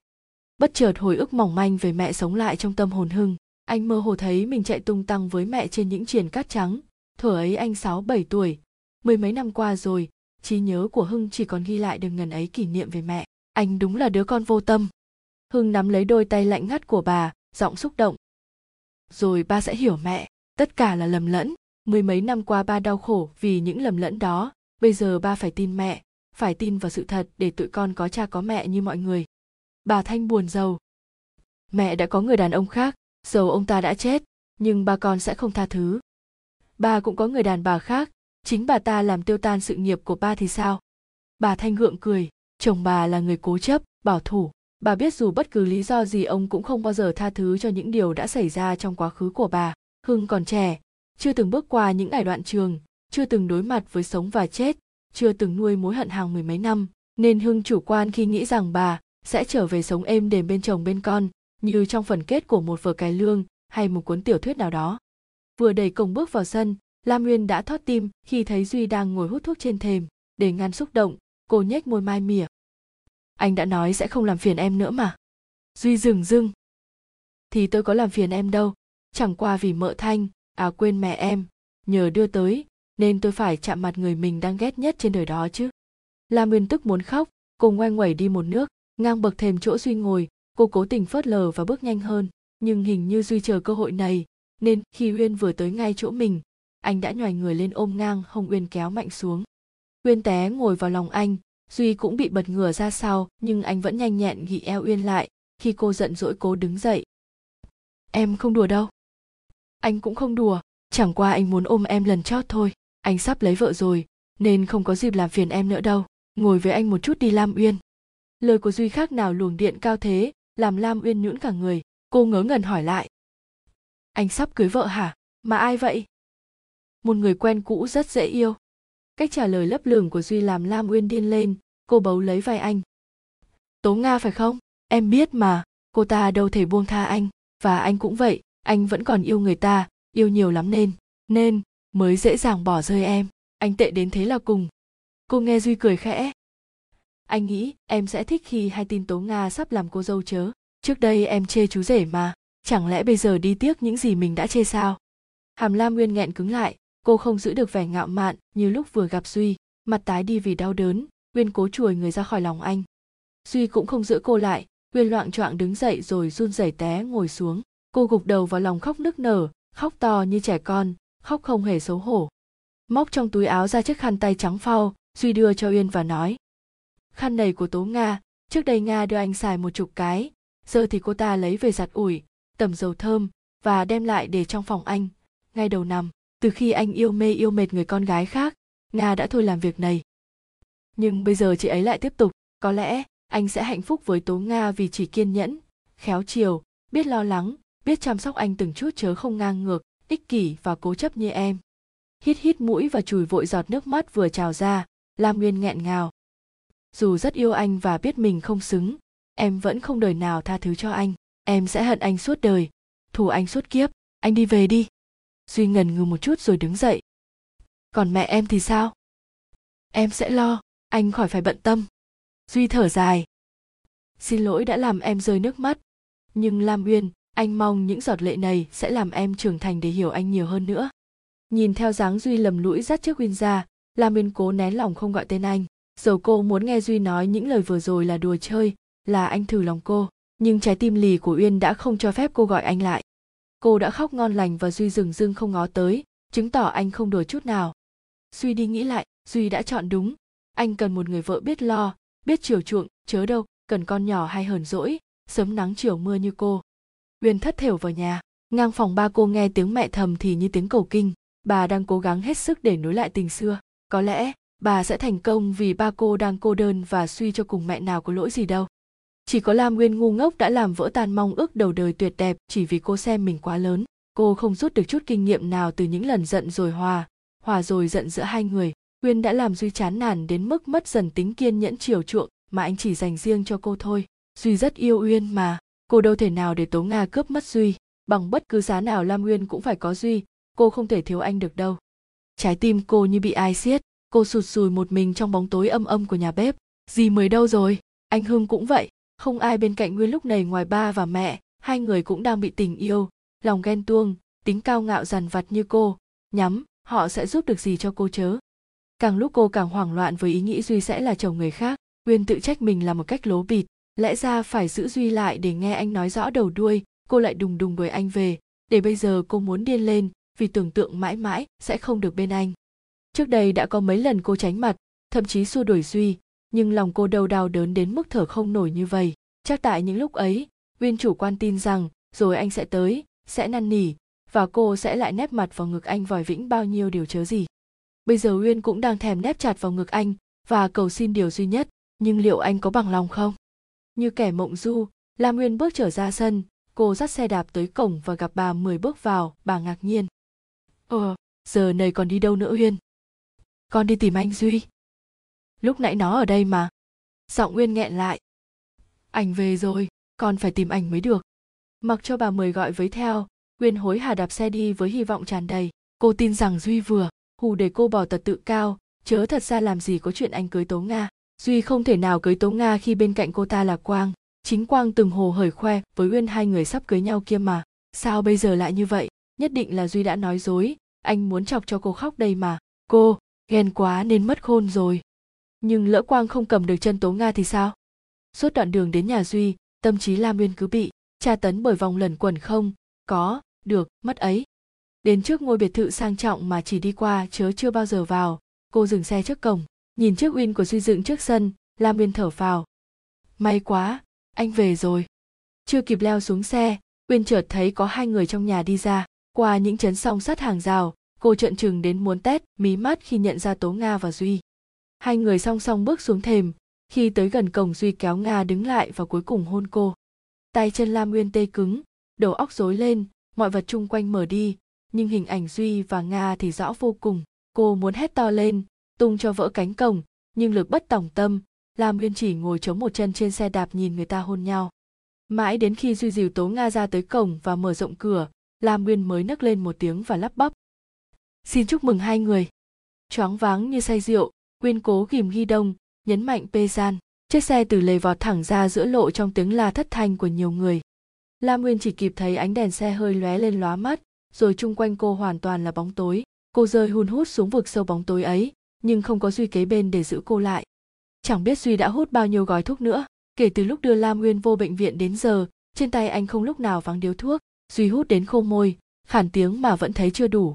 Đồ để bình tâm trước tai nạn vừa xảy ra mày đúng là một thằng tồi, rất tồi.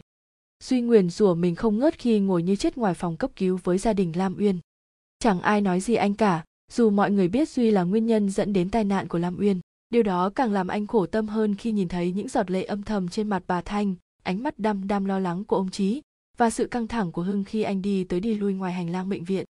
Suốt đêm qua lam uyên mê man, tới sáng nàng vẫn chưa tỉnh, duy đã thức trắng đêm ngồi kế bên cô, mặc bà thanh bảo về anh vẫn khăng khăng ở lại duy biết khi tỉnh dậy, không thấy anh lam nguyên sẽ hận anh suốt đời và chẳng bao giờ tha thứ cho những gì anh đã làm.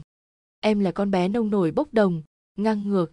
Anh đã khổ vì tính nết thất thường của em, nhưng anh sẽ sống ra sao nếu mất em hả lam uyên duy búng điếu thuốc ra ngoài sân cỏ, anh chịu không nổi khi nghĩ uyên của anh sẽ ngủ mãi như vậy.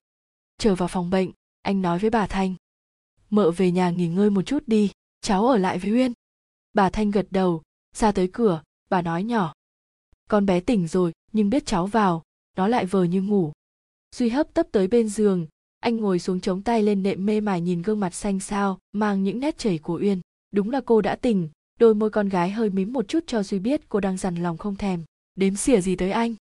Duy cúi sát hơn, giọng bồi hồi. Lam uyên, anh yêu em, mãi mãi yêu mình em. Anh nói thật mà. Môi uyên mím chặt hơn, nước mắt ứa ra, cô bắt đầu khóc duy nắm bàn tay nhỏ nhắn của uyên lên áp vào mặt mình. Tối hôm đó, anh đưa mợ thanh tới để thưa với bác trí rằng, chủ nhật này mẹ anh sẽ sang thăm gia đình. Lúc hai người nói chuyện với nhau, anh ra ngoài sốt ruột chờ em. Ai ngờ vừa gặp mặt, em đã mỉa mai. Anh định trêu em vài câu cho bỏ tật. Đanh đá, chanh chua, chẳng dè em nổi máu hoạn thư. Lên lớp anh tới tấp rồi, đằng đằng sát khí đuổi về, không thèm cho anh phân giải dù một câu. Thật ra tố nga sắp làm cô dâu, nhưng chú rể là quang chớ đâu phải anh giật tay mình ra khỏi tay duy lam uyên ấm ức. Vậy sao dám hôn người ta trước mặt em? Duy nhăn nhó phân trần. Anh không cố tình chọc giận, vì anh đâu có thấy em đứng ngoài cổng. Nghĩa là anh muốn hôn, thích hôn người ta thật. Duy làm thinh, lam uyên dùng hết sức mình đẩy anh ra, cô thở hổn hển vì mệt. Anh đâu có nghĩ gì tới em. Anh có nghĩ tới em. Chính vì vậy, nên anh mới tội nghiệp khi tố nga đem thiệp mời đám cưới đến. Cô ấy và quang mời cả hai đứa mình mà lam uyên, em phải hiểu lúc đó, anh thấy có lỗi với tố nga, hành động ấy bộc phát vì anh là một người đa cảm, chứ không phải vì tình yêu. Tình yêu của anh là em. Mặc dù bác sĩ nói em mê man vì bị sốc về tâm lý chớ không vì té xe, anh vẫn muốn điên lên được khi nghĩ quẩn. Hồi sáng mẹ anh có vào thăm em. Mặt lam nguyên bỗng ửng đỏ lên, giọng cô yếu đuối. Mẹ, có nói gì không? Biết là uyên đã hết giận rồi, duy liền nói. Mẹ mắng anh quá trời may nhờ thằng hưng và mợ thanh lam uyên ngắt lời duy. Nhưng tại sao mà lại mắng? Không lẽ mẹ cũng thấy anh với tố nga? Đâu có, em đừng nhắc chuyện này nữa mà lam uyên. Nếu lỡ xảy ra một lần y như vậy nữa thì sao? Duy cười, cầu tài. Anh xin thề, không bao giờ có chuyện đó. Lam uyên giấu mặt vào gối. Em sợ miệng lưỡi của anh quá rồi, biết yêu anh khổ như vậy, em đã không yêu. Trách móc, cằn nhằn, thậm chí ngắt véo gì cũng được, miễn đừng hết yêu anh là tốt rồi. Âu yếm nhìn cô, anh hỏi nhỏ. Uống sữa, milo nhé. Lam uyên chớp mắt, cô thấy duy mỉm cười và cúi sát mặt mình, uyên vòng tay ôm của anh. Tình yêu và hạnh phúc đơn giản như thế này, sao lâu nay cô cứ tự làm khổ mình và làm khổ duy chớ? Cô thì thầm bên tai anh. Em xin lỗi đã có nhiều lúc làm anh buồn, anh giận. Có buồn, có giận mới thành tình yêu và sau đó thành chồng vợ. Đã đến lúc phải là người lớn để chuẩn bị làm vợ rồi đó bé con lam nguyên bâng khuâng khi nghe duy nói đến chuyện làm vợ. Cô để mặc anh hôn lên mắt, lên môi mình, mãi khi nghe tiếng hưng tằng hắng uyên mới hoảng hồn đẩy duy ra. Hưng lử mắt nhìn em rồi chống nạnh. Con danh mày vờ xìu hay ghê?